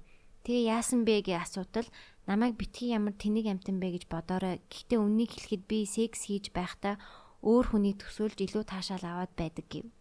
Би ч дотроо за X mix-эл төсөөлдөг болж таарлаа ухааны юм бодоод за хэнийг гэд асуудал өөрийнхөө биш харин манай X-ийг төсөөлдөг гэж авдیں۔ Тэгээд төсөөлөхдөө X-ийг мань надтай секс хийж байгааг харж буй 3 дахь хүний үүднээс төсөөлж намайг X-ээсээ маш их таашаал авч байгааг төсөөлөлтөө харах үед хоорнынээс нь дээд зэгтээ хурж өөрөө тавьдаг гэж хэлсэн. Энэ одоо яг юу гэсэн үг вэ? Энийгээ хэлэхээс өмнө надад би чамайг хангалттай гоё байлгаж чадахгүй байгаа юм шиг санагдаад хэцүү байна гэж хэлж байсан. Энэнтэй нь холбоотой юм болов уу гинэ. Эрэгтэй төсөөлдөг гэлөө эмэгтэй төсөөлдөг. Эмэгтэй төсөөлдөг гинэ.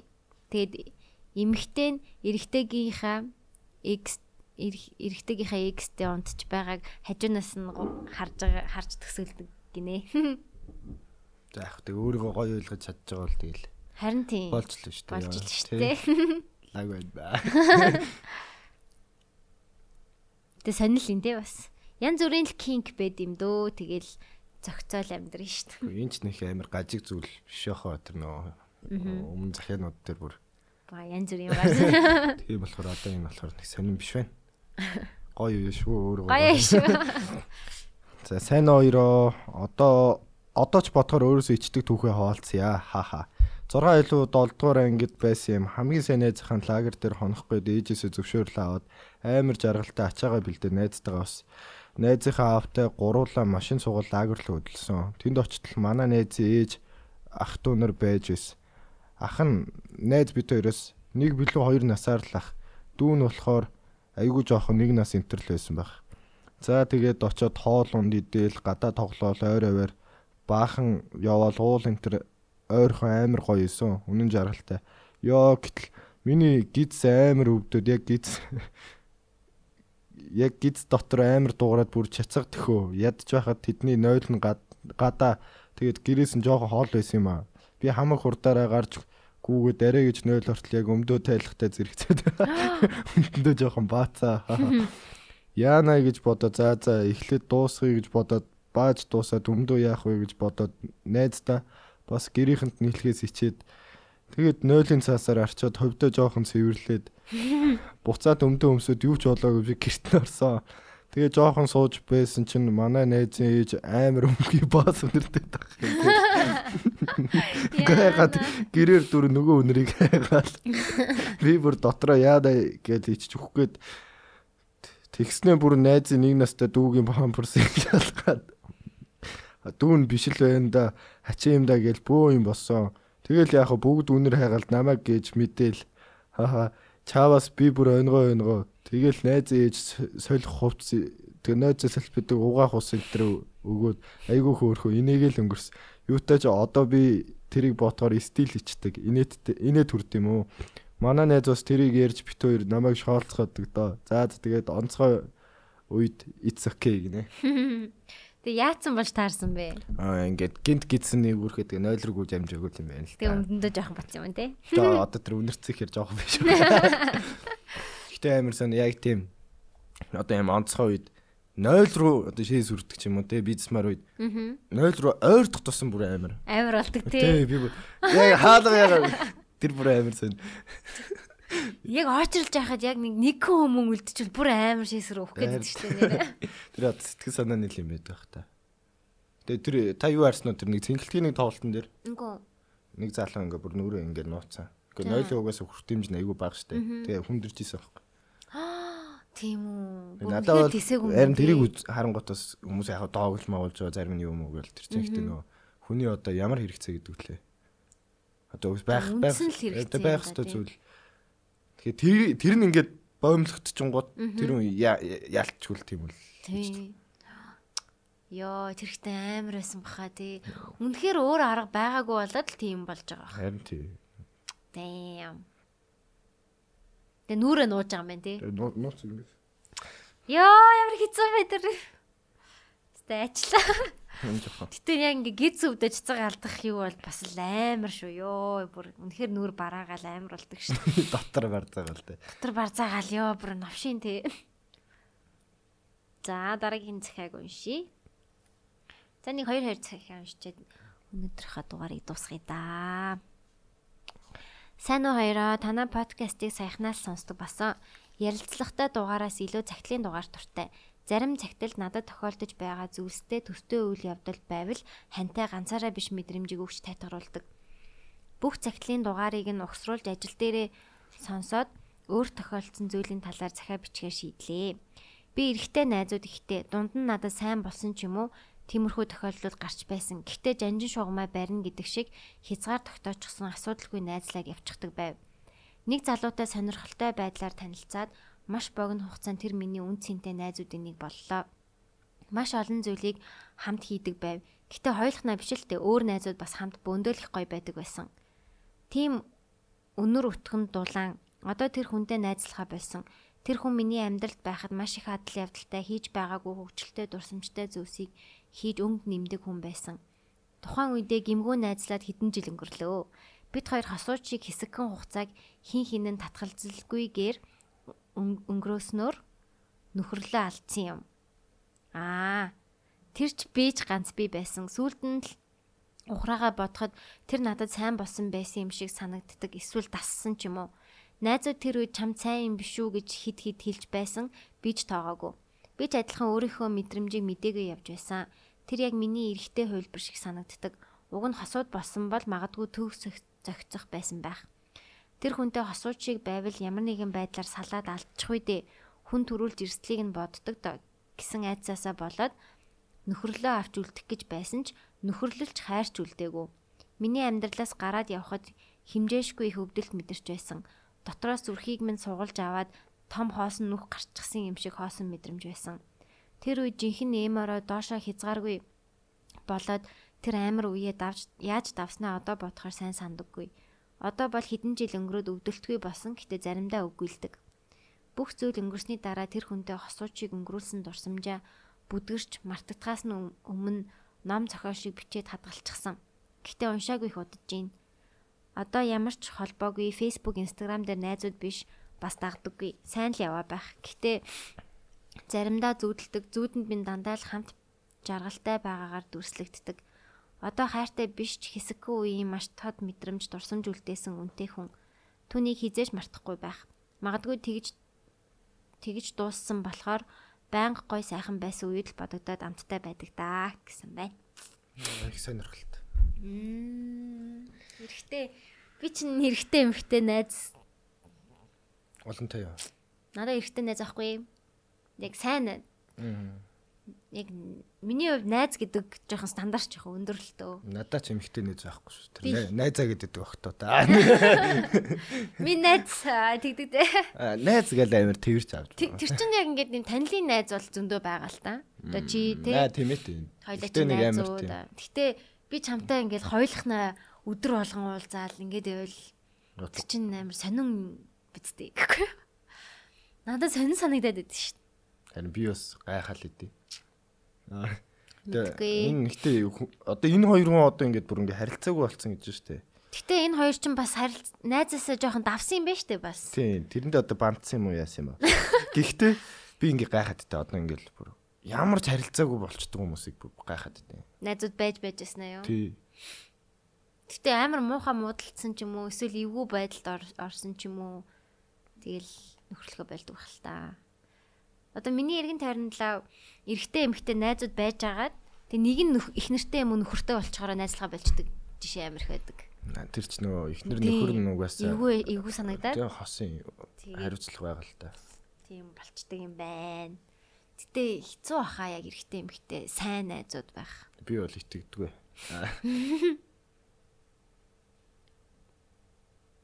Найз гэдгийг бас Би яаж өөртөө итгэхгүй байна гэхгүй.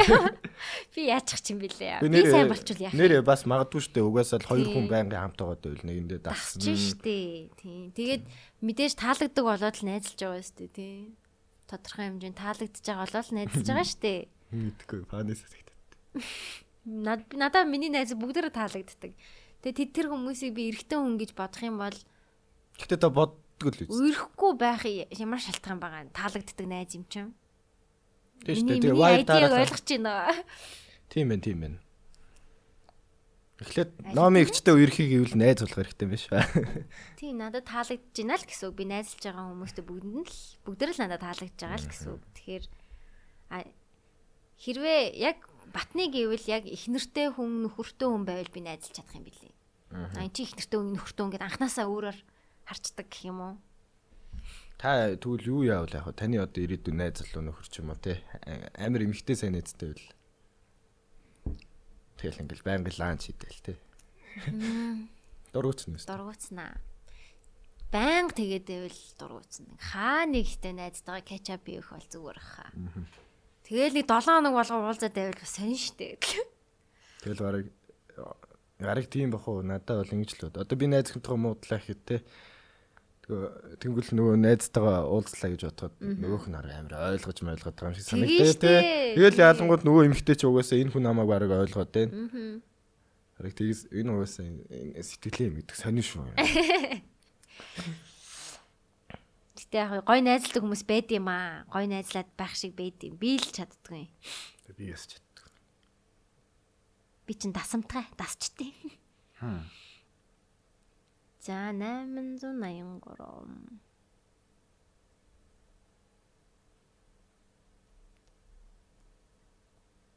За. Гэтэ гоё зүүдэлж ярьж байгаа бол зүүдэлж ярьж байгаа бол уг нь гоё эргээ холбогдоод нэг Тийм те. тийм. Монголчин цөөхөл төлөө зөрөгтэй байх хэрэгтэй шүү. Аль аль нь сингл байл баг нийлж болох юм биш үү? Хайртай гэж хэлэх зөрөгтэй үгүй бол өөр үнтэй харах зөрөгтэй гэж байгаа шүү. Яа. За. Хай, би одоо 23 настай, эрэгтэй. Би багасаа л эмэгтэйлэг байсан л да. Гэхдээ бүр тийм айлгүй өдөр биш л те. Тэгээд ойр тойрны хүмүүс найзууд маань намайг гээ юм уу гэж асуудаг. Үндэ би жирийн эмэгтэн хүнд татагддаг. Гэхдээ хаяа юпук плаж өндөр өсөхэд өмсмөр санагдаг. Энэ маань 6 7 дугаар ангиас л тэгж мэдрэгдэг болсон. Тэгээд ээжийнхээ хувц өдрийг нууцаар өмснө, гэрийнхнийгээ байхгүй далж өгдөг л байлаа. Харин одоо нас би гүйтсэн ир хүн байж эмэгтэйлэг явах жоохон хүндрэлтэй ядаж байхад аавдаа нэг удаа баригдаа зөндөө загнуулж байсан. Тэгээд л өөрийгөө гажиг гэж бодон хаяадаа сэтгэлээр ундаг болсон доо. Ирхэж байсан охтуудынхаа нэгэнд нь илж байсан. Гэхдээ үүнийг мэдээд л салсан. Тэрнээс хойш зөвхөн ойрын хідэн эмэгтэй найзуудаа л хийсэн. Яг гол асуудал нь 100 болохоор палаж өмсөд октод шиг ямаар байдаг. Гэхдээ эрэгтэй хүний бие болохоор хүмүүс хараанд хүмүүсийн хараанд өртгөөс айдаг. Над чиг ийм асуудалтай хүмүүс гэхдээ их олон байдаг юм байна лээ. Өмсөд ямаар байвал гэртээ өмсөж жоохон толинд харчлах гайгүй болдог. Бас би өөрөөсөө эмэгтэй хүн би ерөөсөө эрэгтэй хүнд татагддгүй баг эрэгтэй хүнтэй дотонч үеж чаддгүй. Ихэнх найзууд бүгд л эмэгтэй өөрийгөө хаяадаа ч ойлгохгүй их төөрөлдөг. Бас ерхий ярьж байгаа биеийн хилэмж идэр нилээ эмэгтэйлэг болохоор бас хүмүүстэй үерхлээ харилцаанд орох гэсэн чи ихэнх нь жирэхэд байдаг да. За тэгээд өөрийнхөө нууцыг бичээд сэтгэлд сайхан болчлоо. Хоёртой зөндөө хайртай шүү. Сонсон тавтай шиг гоё юм шиг гоё идэг шүү. Нэрээ гиснээс би бүр өөрийгөө царай би идэрт амар хайртай нэх гоё. Гойд биш л дээ зүгээр л тийм мэдрэмж төрөөд байдаг. Бас огтудаа битгий өөрийгөө голж байгаарэ ямар ч царай битэй байсан та нар бүгд үнэхээр үзэсгэлэнтэй харагддаг шүү гэж. Тэгээ ер нь анх яг юпгийг эмхтэй хувц гэж хэн тодорхойлсон юм бол Тий. Эрэхтэй хаад өмсгөл байсан шүү дээ. юп ер нь хувцсан дээр бол зүгээр л. Аа. Харин тийм хүмүүс хүмүүс л ингээ гоочлоод ун- ундаг болохоор харж мараал тий. Эсвэл ингээ чи чи яасан эмхтээлгийн чи юм тийм гэдэг ангууд тэгэл гадуур хогдохгүй тулд нийгмээс шахагдахгүй тулд стандартанд ордог байх л та. Энэ ихтэй хувц амар сони юм шүү дээ. Эмхтөө ер нь эрэгтөөний хувц өмсөө явал нэг юм ярихгүй юм шүү дээ. Аа. Яг эрэгтэйлэг tomboy энэ төр гэл нэрнүүд байдаг л та. Тэгтээ харьцангуй гайгүй. Палач. Эрэгтэй хүний жоохон л эмэгтэйлэг байхаар бөө юм болдог тий. Честа нэрэ мэрэ гэл эр хүн шиг баймаа. Монгол эрэгтэй хүн. Гүндүүгүү монгол эр хүн гэж. Гөндөгөө. Тэгээ бас яг эр хүнгээ тодорхойлох гэдэг надад амар тийм. Аа. заавал юм бэ, ийм хатуу бай, тэ. Тэр надад айгу таалагддаг шүү дээ. Би зарим үед гоё уйлмаар өдөөлчдөг тэнгуүтлээр цагинж магнаад хүмүүс. Аа. Тэгэл тэр чи эдгэн минутын дараа зүгээр болчих шүү дээ. Тийм. Чам яг эр- эрэгтэй хүн байх жоохон хэцүү байна уу Монголд? Ер нь Надад эмхтэй байснаас яриад ир санагддаг шүү эмэгтэй хүн байх ч хэцүү шүү. дээ. Эмхтэй хүн чинь тэгэл одоо тэр эрэгтэй хүнд итгэл бүх зүйлээ л өгнө шүү дээ.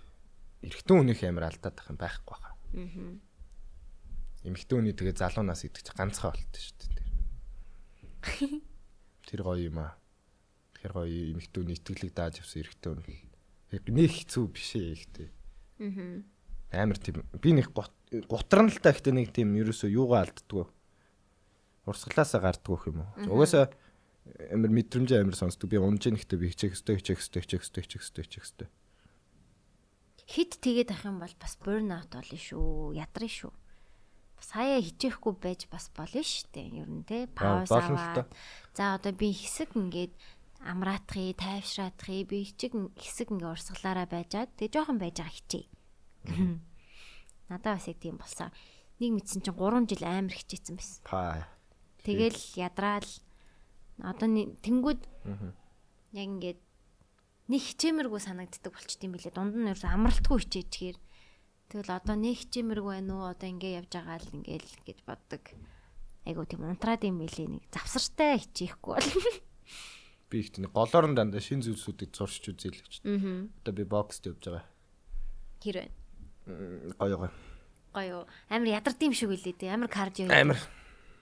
Тэгэл яг манай би багштайгаа холбогдоод За. За төсөөлөл төсөөлөх үед биелэх боломжтой юм шиг байж нэг нэрийг хэлэх юм арчиж. Санийх болохоор та нар бүгд үзэсгэлэнтэй гэдэг захиасан байна. Одоо болохоор төсөөллийн хүч. Төсөөлөх үед биелэх боломжтой юм шиг гэхдээ миний хувь зөвхөн дотн харилцаал анх ажилд ороод нэг хөөхөн залууг хараад надаас хоёр ах л байсан байх. Тэр үедээ крашлаад өнгөрсөн өнгөрсөн тэгсэн шүн унтах үе тэрнтэй дотн харилцаанд орж байна гэд деталь бүрээр нь төсөөлчихсэн хэвтэж байсан. Гинэд ухаан ороод фак юугаа бодоод байгаа юм бэ гэд унтсан. Би тэр үед онгон байсан гинэ. Энэ өдрөөс хойш нөх хөдөлгөө 2 сарын дараа тэр залуутай унтсан. Би эхлээд мдэггүйч маргааш өглөө нь өчигдрийн бүх зүйлийг бодс- бодсон чинь яг миний бодож төсөөлж байсан шиг байсан. Би бүр шок. Тэр залуутай гэхдээ бүтээгүй миний охин биеийг авчгаад л яваад гисэн. Бас зөвүүн залуу байсан байсан да. Дараа нь өөр ажилд орвоо. Тэгсэн чинь тэгсэн жил жилийн зайтай хид хідэн залууг бас хараад яг оройн төсөөлдөг байсан. Өөрийн мэдлэгөө гинэ. Тэгээд л удалгүй төсөөсөн залуутайгаа унтчихдаг. Өөр зүйл төсөөлж үтсэн гэтээ бэлдэггүй зөвхөн секс л биеллээ. Олоод байна. Тэнэг байгаа биз. Гэтээ энэ унтсан залуучуудтай нэг шөнөөс илүү харилцаа үүсгэж байгаагүй. Нэг олон залуутай унтсан охин шиг бол биччихлээ. Гэтэ зөвхөн таалагдсан залуугаа л оройн өөрийн мэдлэгөө төсөөлчөөд унтчихад байдгаа. Энд энд ямар нэгэн дэлхийн далдын хүч байна уу юу вэ гинэ. За намайг нэг төсөл үз шалгая гэх. Яа. Одоо дагасан шүү. Гэтэ э имих одоо ингээд бэлгийн харьцаанд өмнө орж үзээгүй байсан юм төсөөлж ийн гэсэн шүү дээ. Тэнгүүд Харсан юм араа л ах л та. надад энэ тий сонирхолтой санагдаж байгаа. Одоо чинь үх- одоо хүн зүүдэндээ үхч үхчихэр шууд сэрчдэг шүү дээ. Нөгөө нэг үхсний дараахыг мэдэхгүй болохоор сэрчдэг гэдэг чинь. Мэдэхгүй юм бас төсөөлөөд Аа, тийм байх тий. Бас сони. сонир. Яг тэгтээ тэгээ секс чинь тэгэл хаа сайгүй л байдаг ш кино, дуу одоо бүр тий тэгэл өөр кино, том хүний кино гэл. Би туршихаар шийдлээ. энэ юу л та угаасаа нөгөө төсөөлж ийн гэдэг чинь өөрөө боломжтой гэдгийг ерөөхдөө харцсан байгаа. Аа. А бас тийм байж магадгүй тий. Тий, тэнгуү тэр залуу боломжтой болонгоо тэгэл бас өөрөө амар тийм юу л охин байна л та. Ам хүссэн юм өөр юм болгож чаддаг. Харин бас үйлдэл хийсэн байх гэж би бодож байна. Тий. Гайхалтай. Гайхалтай. Үнэхээр маш чанга хүч чинь их бодлын хүч чинь их хүчтэй юм. Яг энэ төсөөлж байгаа шигээ яг өөр юмыг сайн төсөөл, детальтай төсөөлөх хэрэгтэй. Гоё ажил хэрэг те. Карьер. За 885. Нэг сайн уншчлаа. Нэгээр ажлынхаа гарваа тэгсэн тэр дундаа биш. За ажиллаараа гарсан биш. Нэг өөрөө ажлынхан ажлынхнаараа гарваа тэгсэн тэр дунд над нэг талтай ч юм шиг залуу байдаг байлаа. Бид хэсэг бид ид ч ууж дуусаад орой гэр гертэ ярих гэд тэгсэн тэр залуу намайг хүргээд өгнө гээд. Эч та хаана явчихлаа бүр нүд яагаад. Орой харих тэр залуу намайг хүргэж өгнө гээд намайг аваад явлаа. Өөрөө ч бас ууцсан шал согтуу байж хаахаа. Тэгэд манай гэрийн гадаа ирлээ. Тэгсэн тэр залуу 0 орчоод яммаар байна гів. Вау. Гэрлүүгээ орууллаа. Тэгээд тэр 0-оос гарч ирчихэд хоёлоо өргөжлүүлээ ганц хоёр юм уух уу гэн. За би ч заа гэд ууваа. Бид хоёр тэгээд ч удалгүй үнсэлцээд оройжонго үүр цэтэл архиа гартал секси вэ. Йоо. Тэгээд маргааш нь сэрчгээд би босоод ингээд найз охин залуу болчихсон уу? Яач уу гэж юм юм бодон бантан өглөөний хоол хийчгээд бид хоёр өдөржингөө манай гэрт юм ярьж өнгөрүүлвэ. Яг хосууч. Тэврэлдээл тэгсэн гарах уу гарыг гэд гадаа алхаж явсан чинь нөгөөгч ганц биерээ юм байгаа юм шиг яриад салдгүй шүү. Би ч гайхал байж байсан. Тэр би найз хүнтэй болохоор хамгийн түрүү чамайг танилцуулна заа гэд яваад.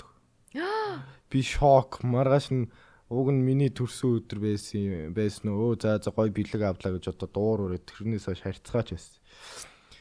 Бойсон байв. Тэгсэн нэг тэгсэн ч удаач үгүй сарын дараа найз хүнтэй уусан гэж ажиллаар дүүрээ ойрлоо. Тэгэхээр энэ шок руу за танилцуулах юм байлгүй дэ гэж бодсон. Тэгсэнгүй нь тэгсэн оройн инстаг нь ухаж байгаад найз өхнийг нь олоо. Тэгс надтай адилхан нэртэй бүр надтай адилхан гэмээр царайтай охин байв. Би бүр давхар давхар шок. Тэгэл за шөнийн 6 байж би өөрөө л их л юм хүлээсэн болоод хүн дээр тусгаж аваад байгаа юм биз гэж бодоод хайсан да. Одоо найз өхнөөсөө салцаа над руу жоохон хандраад байгаа. Би нүүрэхгүй л байна л да. Ер нь эрэгтэн анхны хайртайгаа адилхан эмэгтэйг хайж явдаг гэсэн үнэн болов уу? Гэтэ анхны хайраасаа сайжруулсан тохиолдол харж байгаагүй үнсэнд баярлаа гэж. Тий. За юм. Их гоё юун залуу шүү. Нөө нэг гар гар ойрлаа бууган ойрлаа гэж яадаг шүү. Аа нэг 0 орот гэсэн. За ганц хоёр би уугаад. Харин тий бүр сурцсан юм биш үү? За ганц үнсч. Ганц үсч. За ганц хийчихье. За өөр хийчихье. Яа. Яг бас энэ нэмэгтэй бас өөр амар хүлээлт өндөр тавьсан л байна л та. Тэгвэл анхнаасаа one night нэг нь one night stand гэж бодоод нөгөөх нь жоохон өөр юм бодсон юм болов. Тийм байх тэгвэл гомд. Тэгээд яг зөрч зөрчгөөр тэгээд өө одоо нэрээ гэд. Тэгээд нөгөө эмхтэй нь гомдлыг гэхээр гомдлох нэг шалт ирэх байхгүй болчихж байгаа шүү дээ. Ямар ямар үерхийгээд яасан биш. Тэгэл өө л болдог бах та. Э, сайн ярилцгал хэрэгтэй байсан байх л та. Тийм жоохон далимдуулсан жоохон онцгой залуу санагдчих байна надаа. Энэ алкогол хэрэгэлц үедээ бас. Тэгээ алкогол хэрэглэчээд юм лаг удаан секс хийдэг хэцүү шттэ. Гайгүй идэх шүү. Залуу нийл юм бах та.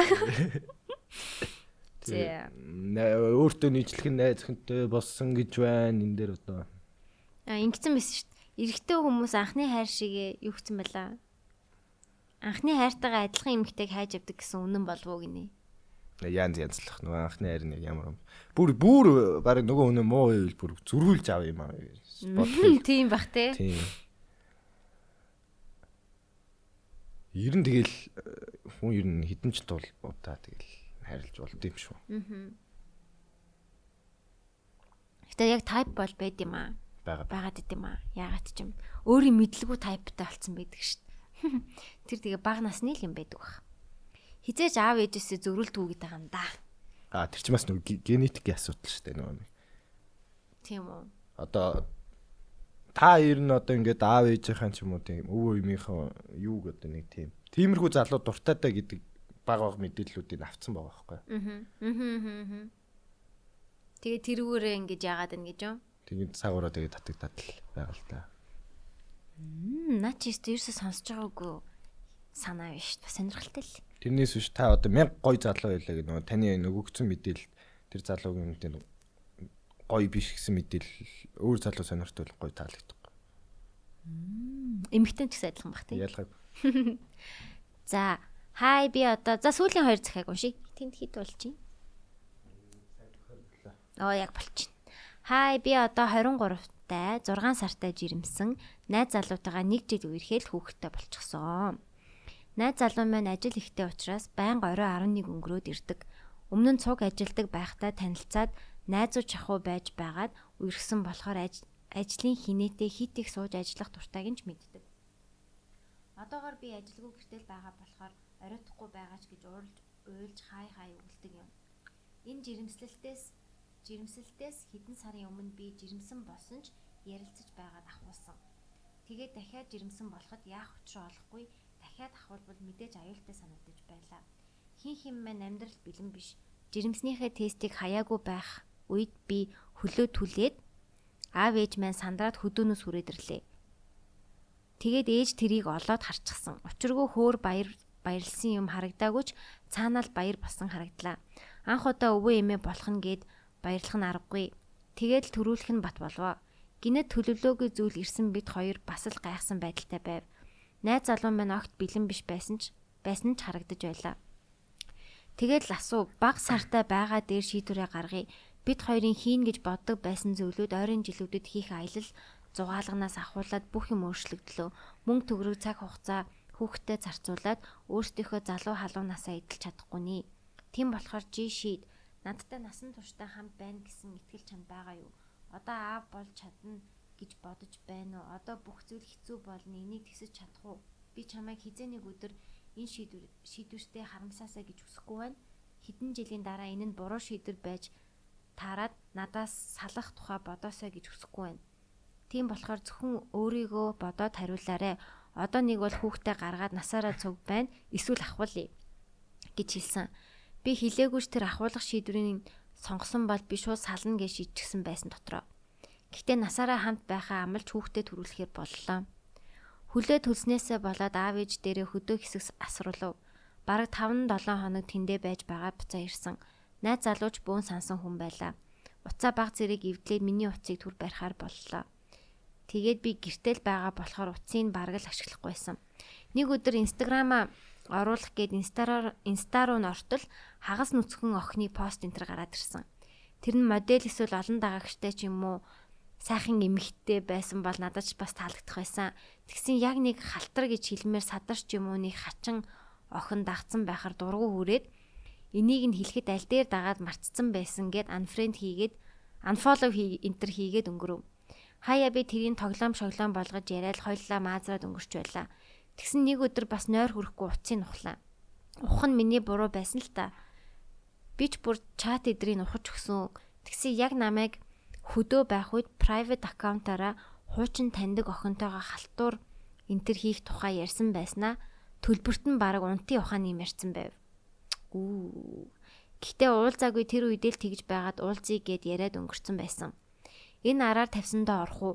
Тэгээ маргааш оройнч бид хоёр өнгөрсөн хүмүүс уулзаж байсан унтаж хөвцөн гээл илэн далангүй бүх юмаа яриад маазраад инээлдээд байж байлаа.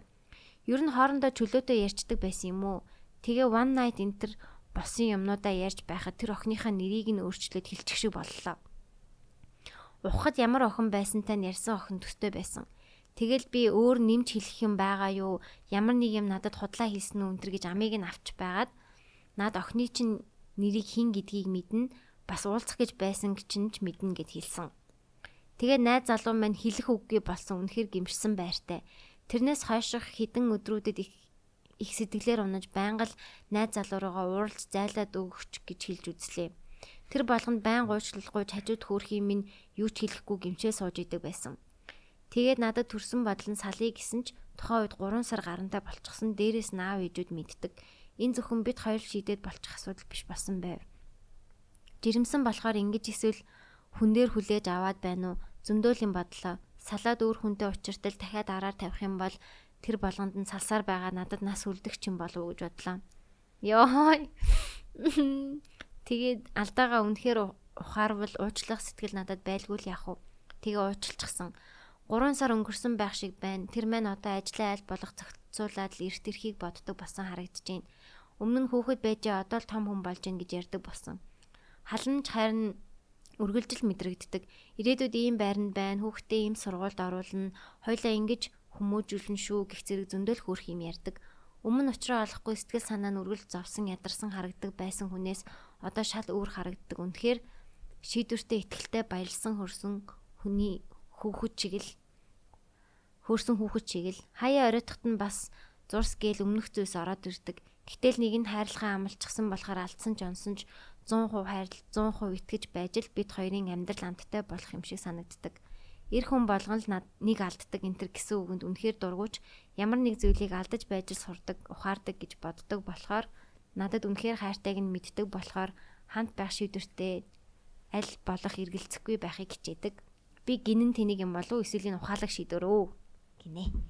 Яа айгу гоё ойлгомжтой битсэн байна баярлаа.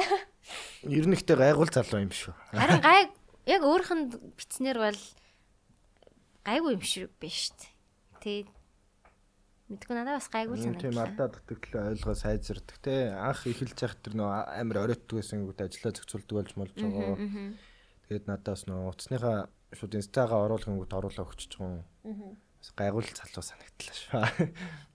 Тийм тэгээд хм нэг эрэгтэй хүнд бас жоохон хугацаа хэрэг бол бид нар чинь ингээд жирэмсэн болоод ингээд анханасаа бэлтгэгдээд ирдэг. Тэгээд гормоны өөрчлөлтүүд бас байсан байх. Эрэгтэй хүнд яг ингээд хүүхдтэй болсон нь яг өөрийнх нь биед өөрчлөлт ордгоо болохоор нэг жоохон хугацаа орж мэддэг мэдэрдэг юм болов уу гэж бодогдсон шүү дээ. Гэтэ мэдэхгүй л байна л да. Эрэгтэй хүн нь бол гайгуул залуу санагдсан шүү. Тэгээд сайн ярилцдаг байгаа нь зөв баха. Тийм ихтэй. Ихтэй ч яах вэ? Эрэгтэй үний өнцгөөс гоё да. Яасан юм шиг байна. За хоол байсан гэж байна. За. Хугацааны үед. Аха. Тэнгүүтээ яах вэ зүгээр нэг э, өмнөх тэр альжсэн үнтэйгээ тим зорилгоор зүгээр битсэн ч гэж болно шүү дээ. Тийм үү? гэж бодож байна. Тэгэл яг тэгээ юм болоогүй л бол тэгэл би бол нэг хууралт гэж бодохгүй л байна. Чи ер нь араа тавилтыг юу гэж боддیں۔ Байж боломгүй зөвлөө ганц хоёр алдаж болох уу? Байж боломгүй зөвлөл гэж бод. Байж боломгүй зөвлөө те яг ингээд үерхэд ханилаад шийдсэн бол Гэ бас тэг хүмүүс одоо илдэг бусаар яриад мэдгүй. Би одоо ингээд анх удаа амьдарч үзэж байгааг Ялгаагүй л анх удаа. Гэхдээ би одоо найзах нөө маш их хармалдаг те. Одоо миний тэр ингээд тэр хүрдэг гоё хөөрхөн тэр имэгтэйд одоо өөр хүний гар хүрлээ гэхэд надад бол ямар муухай санагдав те. Тэгээ бодонгот бас дургуул үрээд байдсан шүү дээ. Тийм харамлж байгаа сэтгэл зүй ер нь. Аа. Гоё үг гэдэг юм аа нэг. Цэцгийг хүн үнэрлэхэд юу гэдэг лээ. Цэцгийг хүн үнэрлэхэд цэцгнээс цэцэг биш хүн үнэртнэ гэж байгаа юм. Цэцгийг хүн үнэрлэхэд За би бороо. За ямар ч нэг хүн дээр одоо одоо миний цэцэг шиг найз хүн дээр одоо юу гэх юм өөр залуу ойртлоход би найз хүмш тэр залуу үнэртэн ч юм уу нэг тийм их утгатай аа тасцсан хүн үнэртэн гэх юм болоо гэхгүй Ер нь ихтэй эрэгтэн үеийн хараар тавьдаг уу эмэгтэн үеийн хараар тавьдаг уу? Ялгаагүй хаа. Коэффициент л бол яадаг бол. Гэтэ эмэгтэй хүн араар тавих боломж нь бага байх гэж би бодож байна. Одоо жишээ нь хүүхдээ харж байгаа хүн бол яаж хинтээ яаж араар тавих юм ямар цаваг цаг заваараа хүнийг араар тавиа явж идэв. За яг зүгээр юм. Амжихгүй байхгүй юу? Миний бодлоо зөв. Миний л бодол шүү залуусаа. Ном их ч л бодож байна. Амжидгүй баха. Тэрнээс биш адилхан л хүн учраас адилхан л ингэж сайхныг харж нэг юм бодогддог байх хүнд тасан те ялгаагүй. Гэтэ эмгтэй хүн нь илүү урт хугацаа хүүхдтэйгээ байх дарамт нь илүү өндөр байдаг болохоор хүүхдтэйгээ л илүү байдаг болов л гэж би бодож байна. За аль аль нь хүүхэдгүй байвал ялгаагүй 50-50 рисктэй гэж би бодож байна. Надад эмхтэй нэлээд амархан байх гэж. Эрэгтэй хүн чинь бас тэгэл нэлээд хичээл зүтгэл гаргаж иж одоо өөрөө харуулж хүнтэй үнтэй шүү дээ. Тийм үү? Эмэгтэй хүн бол тэгэл За миний бодлоор заяа бааранд ороод нэг нэг охин надтай унтах залуу байна уу гэхэд бол нэг Бүгд яа баар тэгээд залуу гэхэд энэ орой юу юм га- гаж дотоо мэн гэж. Тэр нь. А бас заа би юу гэж бодсон бэ гэхээр а эрэгтэй хүн эрэгтэй хүнийг айгу хүндэлдэг юм шиг санагдсан. А эрэгтэй хүн хэр баригтай нөхөртэй эмэгтэй хүнтэй унтахгүй хаа. Нөхрийг нь хүндлээд. Хүндлээд гэж айж байгаа байлгүй. Эсвэл за айгааз ямар нэгэн шалтгаанаар заяа. Нэг бро код те ирчүүдийн а, Ер нь миний найз хүнтэй орооцолтол би бас эвгүй шүү. Аа хилчи нэр. бас мэдхгүй л байна л та. Магадгүй. А эмэгтэй хүн ба сони эмэгтэй хүндээ айгу хатуу. Тим girl code ба ерөөсөө байдгүй юм шиг. салчих салчих салчих гэлээ харах. Тийм, ингээд. наатар яах. Тэ нөхөр их их нэртэй нө- хүнтэй унт- унтчих гад байдаг юм шиг maybe. Та тэр нэг хуулийн төсөл харсан уу? Хуулийн төсөөлөө Тий. Гэр бүлтэй үнтэй мэдсээр үж унтах юм бол яах юм? Даргуул маргуул төлөх юм уу? Яаж- Торгуул төлөх юм уу? Яаж шийтгэл авах юм уу? Нэрээ тийм юм яваадсан шүү дээ. За мөнгөний төлөөд аа. Тэгээ батлагтайг байгаа хэл та. Тэр тэгээ яаж нотлох юм бол Одоо нотлого баримтаар. нотлон яа Яг ийм чат, яг ийм чат байсан. Харсан гэнэ. ямар амирын дээ. Тэгж арай болохгүй хаа. Гэтэ араар 50 сүний сэтгэл зүй чи юу гэдэг вэ? Машины осолд орсон үнтэй ижлэн байдаг гэдэг л. Тэгээ орчин үед полигами гэж юм байна шүү дээ тий. Тийм. Моногами юу л нөгөөх нь. Моногами А, нөгөө моногами. тий. Нэг нь нэг ингээд аль аль нь да хоёлаа би бинтэйгээл одоо ингээд байна шүү гэж амлсан хүн байж болно. Эсвэл бас чөлөөтэй байгаад хоёлаа би биндээ зөвшөөрсөн бол бас болно шүү дээ. Яа тий хоорондоо ярилцаал тохиролцоол. За за за. Ер нь энэ бас бас Тэ өөр- эйгүү хэцүү сэдв вэ? Би бас мэдэхгүй байна өө. энэ бас жоохон өөр хэрэгцээ бас байгаа шүү бас. За баавган баавган алхалт. Өө Баавга. за. За. Би 9 дугаар анги байсан юм. Зүгээр жирийн л өглөө шиг жирийн л өглөө шиг хичээлдээ явлаа. Эхний цаг орж байхад ягаад ч юм гиз амьдгаар өвцөө. Яг баахгүй л бол болохгүй юм шиг. Тэгээд гарыг гэж бодсон чи завсарлагаанаар гарыг гэсэн нэг тэнэг бодол толгойд орж ирсэн. Тэгвэл жоох ичимхий хүүхдээсэн болохоор багшаасаа айсан байх. Йоо бүр баачлаа шүү. Суугаагаараа гэнэ. Баач ёстой тэнийг юм билээ хааха би бүр болохоо ойлоо тэгээ зовон байран байж байтал ашгүй минь хонх дуураад гараад гэс 0 орохгүй л явж байхдаа бас бас бас гэдгийг бас гэж бас багш нартайгаа мэдлээд байгаа юм а өмдөндөө бас тавьж ёо тэгээд 0-д ороод 0-ын цаасаар цэвэрлчихэд буцаад ичгчгүй хичээлдээ сууж байгаа юм да бүр яагаад шууд гэртээ арайгүйг ойлгохгүй Тэгсэн маа найз юу үнэртэй байна гэж асуухаар нь бисээ амар үнэртэй ус цацсан юм аа гэж ёо. Айгуу тэнэг байсан байгаа шүү. Тэгээд хичээл тараад артал баавгаа шиг алхаж явсан да. Өста одоо бодохоор уйлах гээд идэг юм. Над дээр яг юм. Дандаа Бас- бас чацга. Энэ одоо Та их дугаар болж шүү. хоёр одоо хідэн дугаар дээр захиан шүү. Нэг баас гарч ирээгүй үст. Зөндөө л бас чацга ирд юм Би дөө. юу? Баас бас. Хүмүүс их өмдөндөө баа шийтгэл юм байна л та. Хүн болгонд л ийм стори байд юм дөө. Яг байлаа гэхэд би бол ярихгүй. Гоё штэ. Ганцаараа биш мэдрэмж авч байгаа. За хамгийн сүүлийнх нь уншиж уншиж. Одоо энэ сүүлийн захиан юм байна. Бас араар тавилтын тухай. Энэ дугаар ерөөсөө нэг бол чацга Нэг бол араар тавил. Зэ өмдөндөө Баах чинь бас ал араар тавилт те. Хүмүүс хуураа дундаар суугаад. Баас нь өөрийг нь хуурч төрүүлж гарч ирдэг. За, сайн байна уу? Өдрийн мэнд хөөрхөн шүү. Би нэг хүнтэй үерхэд нэг бус удаа араараа тавиулсан. Эхэндээ өөр охинтой бичиж байгааг нь мэдэж уулзсан гэдгийг нь мэдсэн ч гисэн за үгүй байлгүй дээ гэд итгэсэн юм. Хүн чинь тэгээд хажууд нь унтаж хайртай гэж хэл- хэлж байгаа хүндээ л итгэдэг юм бэлээ. Тэгсэн нэг удаа бүр улаан нүүрэн дээр бид гурав нүрэлцэн. Гэтэл үерхдэг залуу маань намайг орхиод тэр охинтойгоо яваад өгсөн. Өө ёстой л UK мэдэхгүй уйлаад хоцорсон. Тэгэхэд би түүнтэй байнга л хамт байдаг байсан штэ. Тэгээд удалгүй нөгөөх маань уушлахгүйгаад ирвэ. Би ч гэж би за хүн нэг алдаал үз гэж бодоод уучлсан юм. Тэгээд ахаад л хэсэг сарч болоогүй тэр хүн оройн хайртай шүү гэж хэлснээс хэлснээ маргааш нь маргаашнаас нь уцаа ахгүй зурвас бүх юмыг маань хараагүй. Зурвас аа мессеж Тэгээд би ихэндээ миний хайр яасан бэ? Би буруу юм хийсэн юм уу? гэдэл бас тэнэг. Тэгсэн тэр хүн намайг блок хийдэг юм да.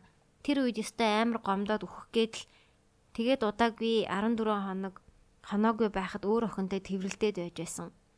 Тэгэхээр надтай байхдаа бас л өөр хүнтэй байсан байж таарсан. Дараа нь сонсохны зөндөө юм сонсоод үнэхээр үнэхэрүүл гэж бодсон. Тэрнээс хойш 8-9 сарын дараа би ахаад харилцаа эхлүүлсэн. Одоо байгаа хүн маань ёстой л миний бүхнийг хайрладаг цаанаасаа л гарцаараа хайртайгаа хилдэг. Гэхдээ нөгөө арай гэж зөв хүнтэй учирсан чинь зөв хүнийхээ буруу хүн нь би юм шиг мэдрэгдээд байдаг боллоо. Би ахаад л энэ хүнч бас надад ингэхвээ гэ дотор минь ямар нэгэн айдас байгаад байх шиг. Залуучуудаа охтуудаа араар тавилт бол чиний буруу биш юм байна лээ шүү. 100% тэр хүний сонголт байдаг юм билээ. Юу хийж би юу хийж байгаа билээ? Би тэр хүний хувьд хэн билээ гэдгээ мэдсээр байж тийм юм хийсэн хүнийг битгий уучлаарай. Өөрийгөө хайрлаа сэтгэл зүйн хувьд бөөндөө эрүүл жаргалтай байгаарэ. Та хоёр таартай шүү гинэ.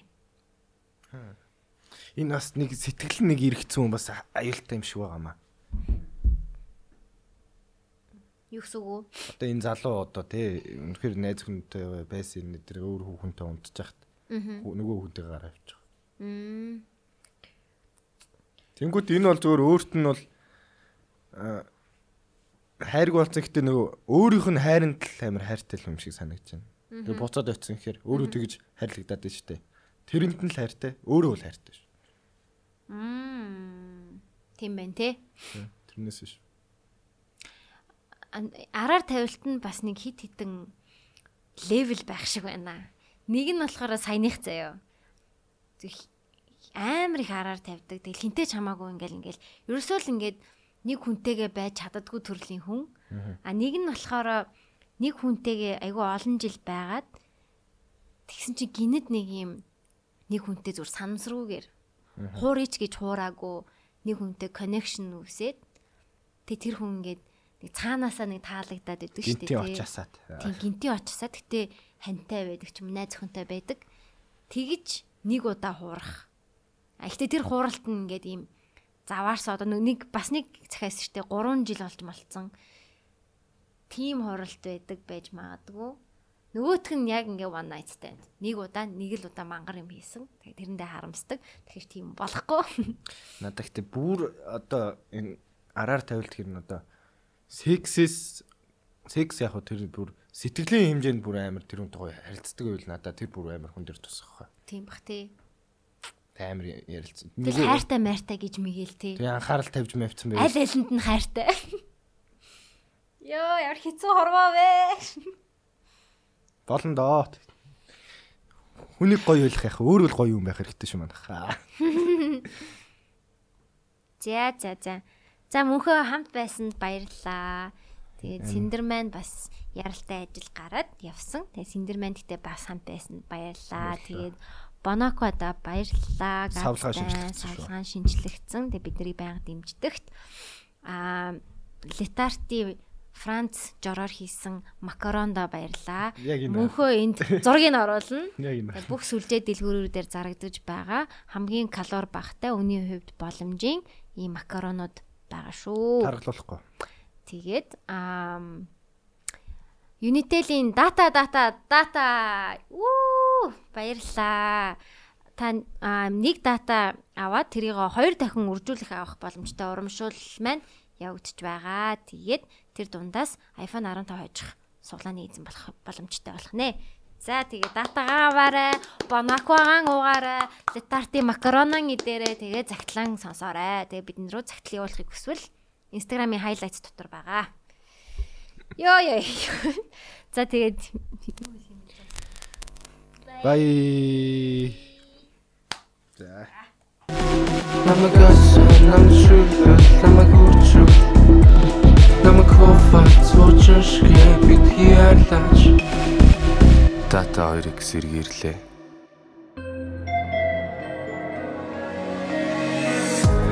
Анхаарал чамд би дурлсан. Арай мэдрэмж надад төрсөн. Юунаас ч илүү тархин чи